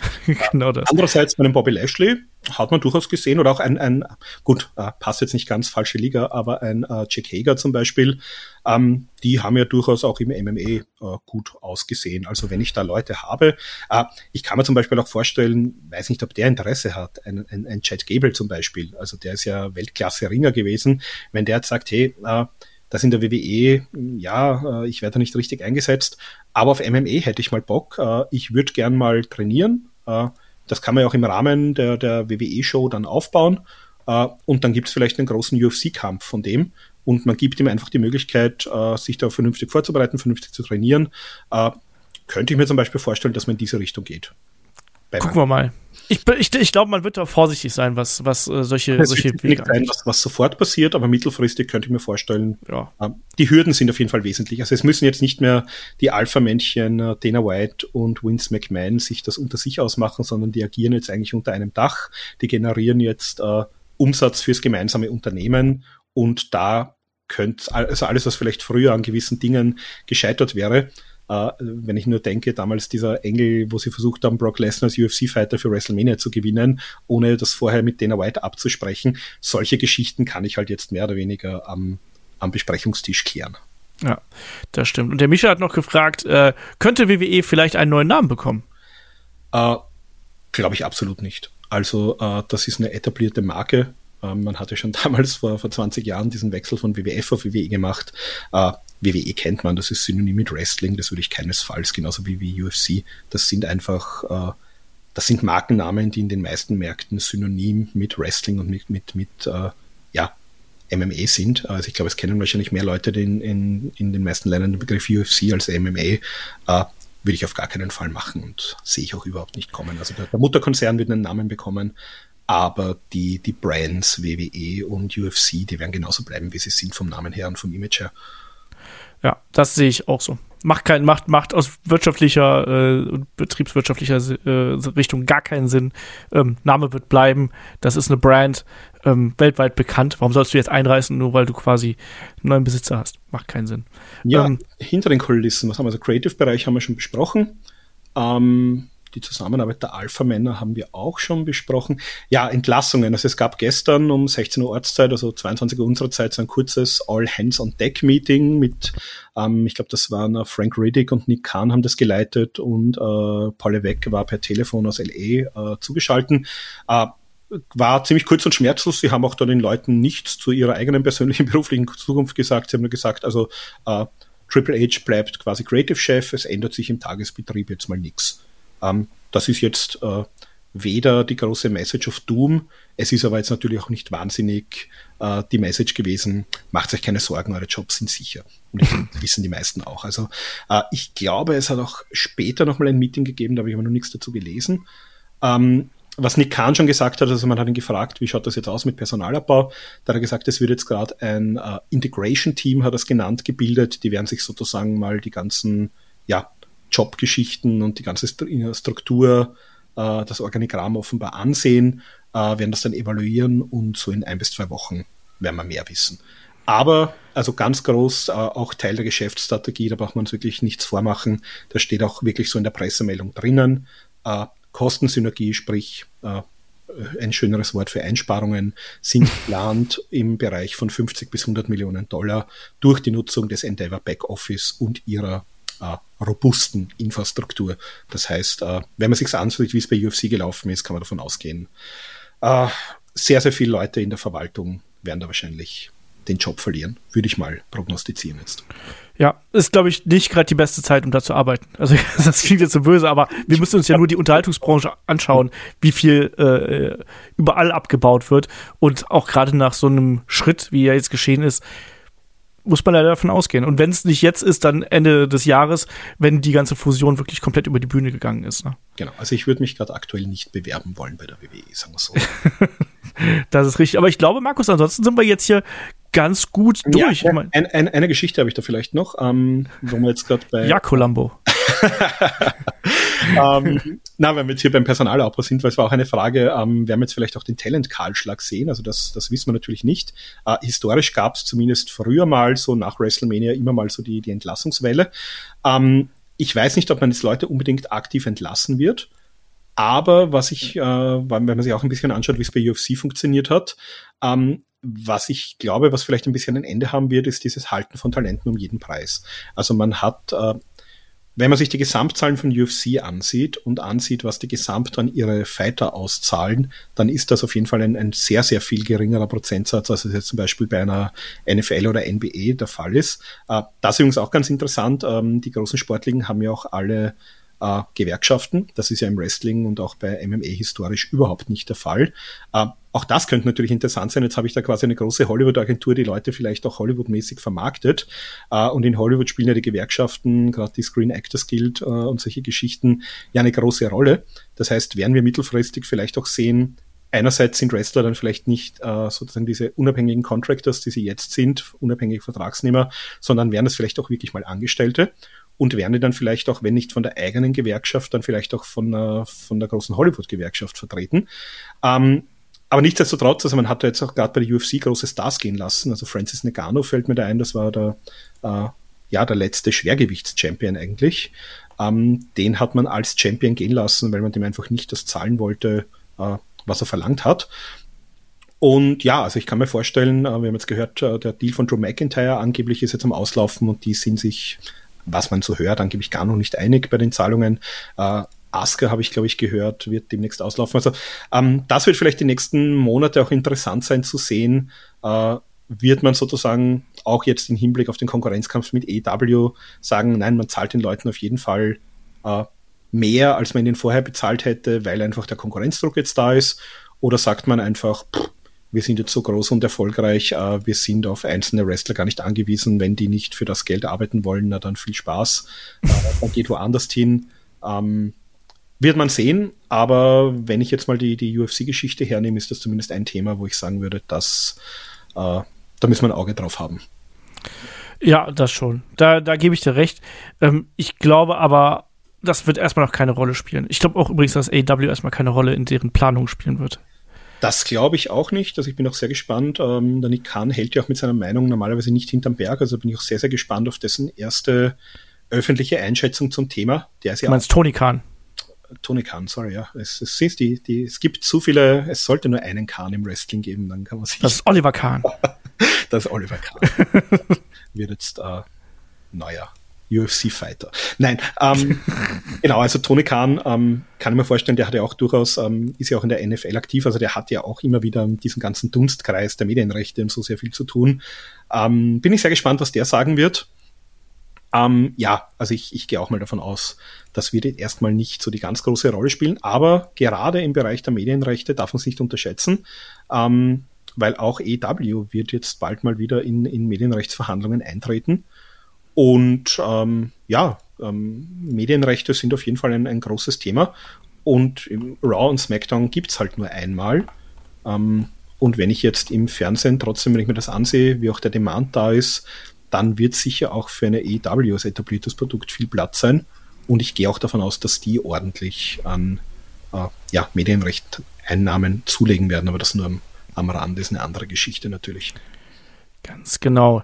Ja, ich bin auf jeden Fall gespannt. Ich sehe schon, wenn die Medienrechte ausgefochten werden, da sitzen wir hier wieder und dann darfst du wieder Zahlen, Daten, Fakten wälzen, äh, was das alles bedeutet und so. Aber auf jeden Fall jetzt spannende Zeit, in der wir leben und wir haben gedacht, WrestleMania wäre das äh, große Ereignis. Ähm, da hauen wir hier einfach nochmal eine Bonus-Episode raus. Ähm, ich glaube, Markus, jetzt haben wir aber wirklich alles abgefrühstückt, oder? Ja, also wir haben gestern ja kurz schon gesprochen über das Interview, was sie gegeben haben, die beiden. Ähm, das Einzige, was mir da noch einfällt, da hat man eben äh, Vince gefragt, sozusagen. Also einerseits war die Frage an Aret Emanuel, ähm, wie, ob er ihn da quasi überzeugen musste. Hat Vince gesagt, also äh, Überzeugungsarbeit war nicht viel notwendig. Äh, der Ari Emanuel hat aber auch gesagt, ich hätte ihn gebodyslammt, wenn er gegangen wäre. Also ähm, Hahaha, die gesagt, alten Bros, weißt du? Alten Bros, genau. Also Zitat war, ich bin der glücklichste Mensch der Welt, weil der Vince McMahon jetzt quasi diese Ressourcen, ah, das Flywheel hat er es wieder genannt, äh, nutzen kann, die wir da aufgebaut haben mit Endeavor und hat auch gesagt, er hätte ihn nicht gehen lassen.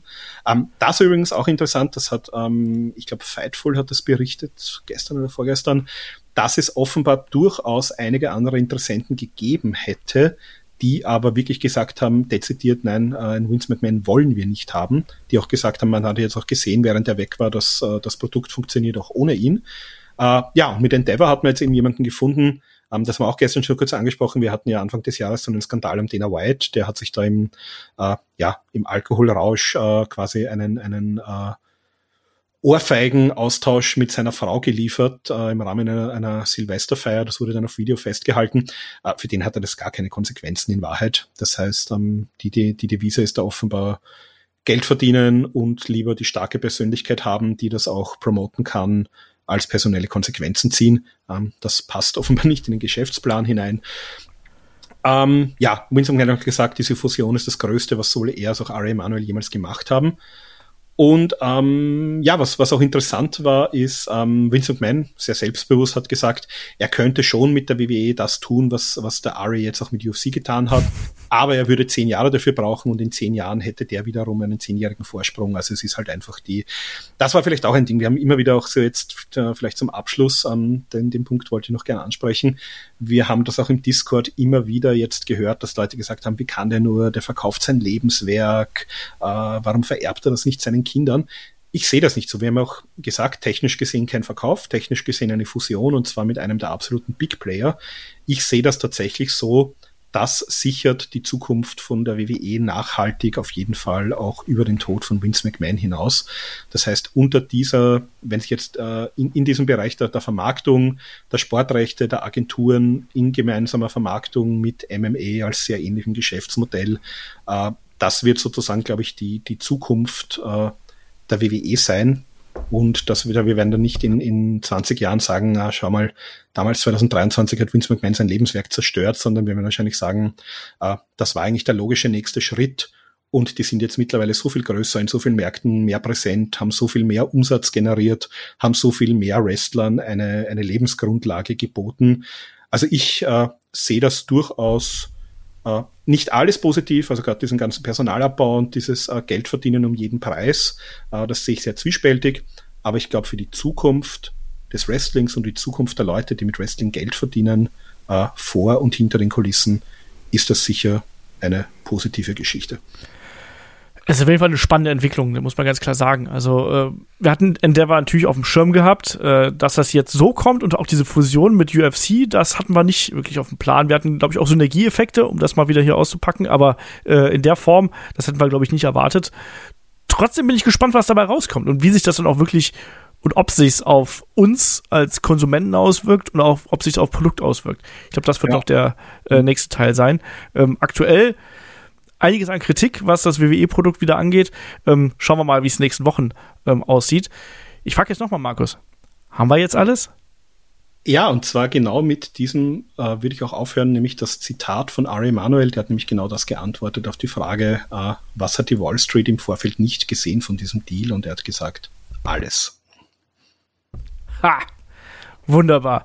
Dann sind wir jetzt hier durch. Ähm, Markus, erstmal wieder danke dir für ganz viel Insta, ganz viel äh, ja, Einsatz um, und für ganz viel Daten, Fakten. Also ohne dich. Noch, wenn euch das Ding interessiert, also ich habe das ja grundsätzlich mal jetzt für die Show zusammengeschrieben. Es ist natürlich jetzt äh, sehr, sehr stichwortlastig. Ähm, lasst uns Feedback da, sowohl äh, in den YouTube-Kommentaren YouTube als auch äh, im Discord. Interessiert euch irgendwie die, die Aufbereitung von diesem Thema, dann würde ich mich, äh, wenn es gewünscht ist, tatsächlich vielleicht hinsetzen in den nächsten Wochen, würde das alles mal sozusagen auch in schönen Sätzen mit diesen Grafiken unterlegt zusammenbauen und dann können wir das auch irgendwo zum Download vielleicht zur Verfügung stellen, wenn jemand sagt, das äh, möchte ich gerne irgendwie mich da wirklich einlesen und wirklich näher beschäftigen, äh, dann würde ich mir diese Arbeit gegebenenfalls antun, äh, wenn es genug Leute interessiert ähm, weil die Aufbereitung ist grundsätzlich einmal da und man muss das ja nicht in irgendeine Schublade äh, legen. Also wenn es da Interesse gibt, auch so ein bisschen an, an Text-Content oder sowas, äh, ist halt was ganz anderes, als wir bisher bei Headlock gemacht haben und dann lasst uns das gerne wissen, dann äh, können wir uns das vielleicht auch mal überlegen. Ganz genau. Also äh, haut den Markus da einfach an. Äh, auf Twitter erreicht dann ja, erreicht ihn vor allem natürlich bei uns auf dem Discord. Ähm, und sind gespannt, wohin der Weg dann jetzt hier weiter führt. Für uns, aber auch für WWE. Lasst uns auch gerne Feedback da, wie euch das hier von der Aufbereitung gefallen hat. Und damit sind wir dann durch mit dieser äh, Sonderepisode zum Verkauf, ich nenne es extra in Anführungsstrichen, äh, von WWE und der Fusion mit der UFC. Spannende Zeiten, spannende Zeiten und auch Grund genug dafür, so eine große Sonderepisode rauszuhauen. Ich sage an der Stelle Dankeschön fürs Zuhören, Dankeschön fürs dabei sein und bis zum nächsten Mal hier bei Headlock, dem Pro Wrestling Podcast. Tschüss. Danke, ciao.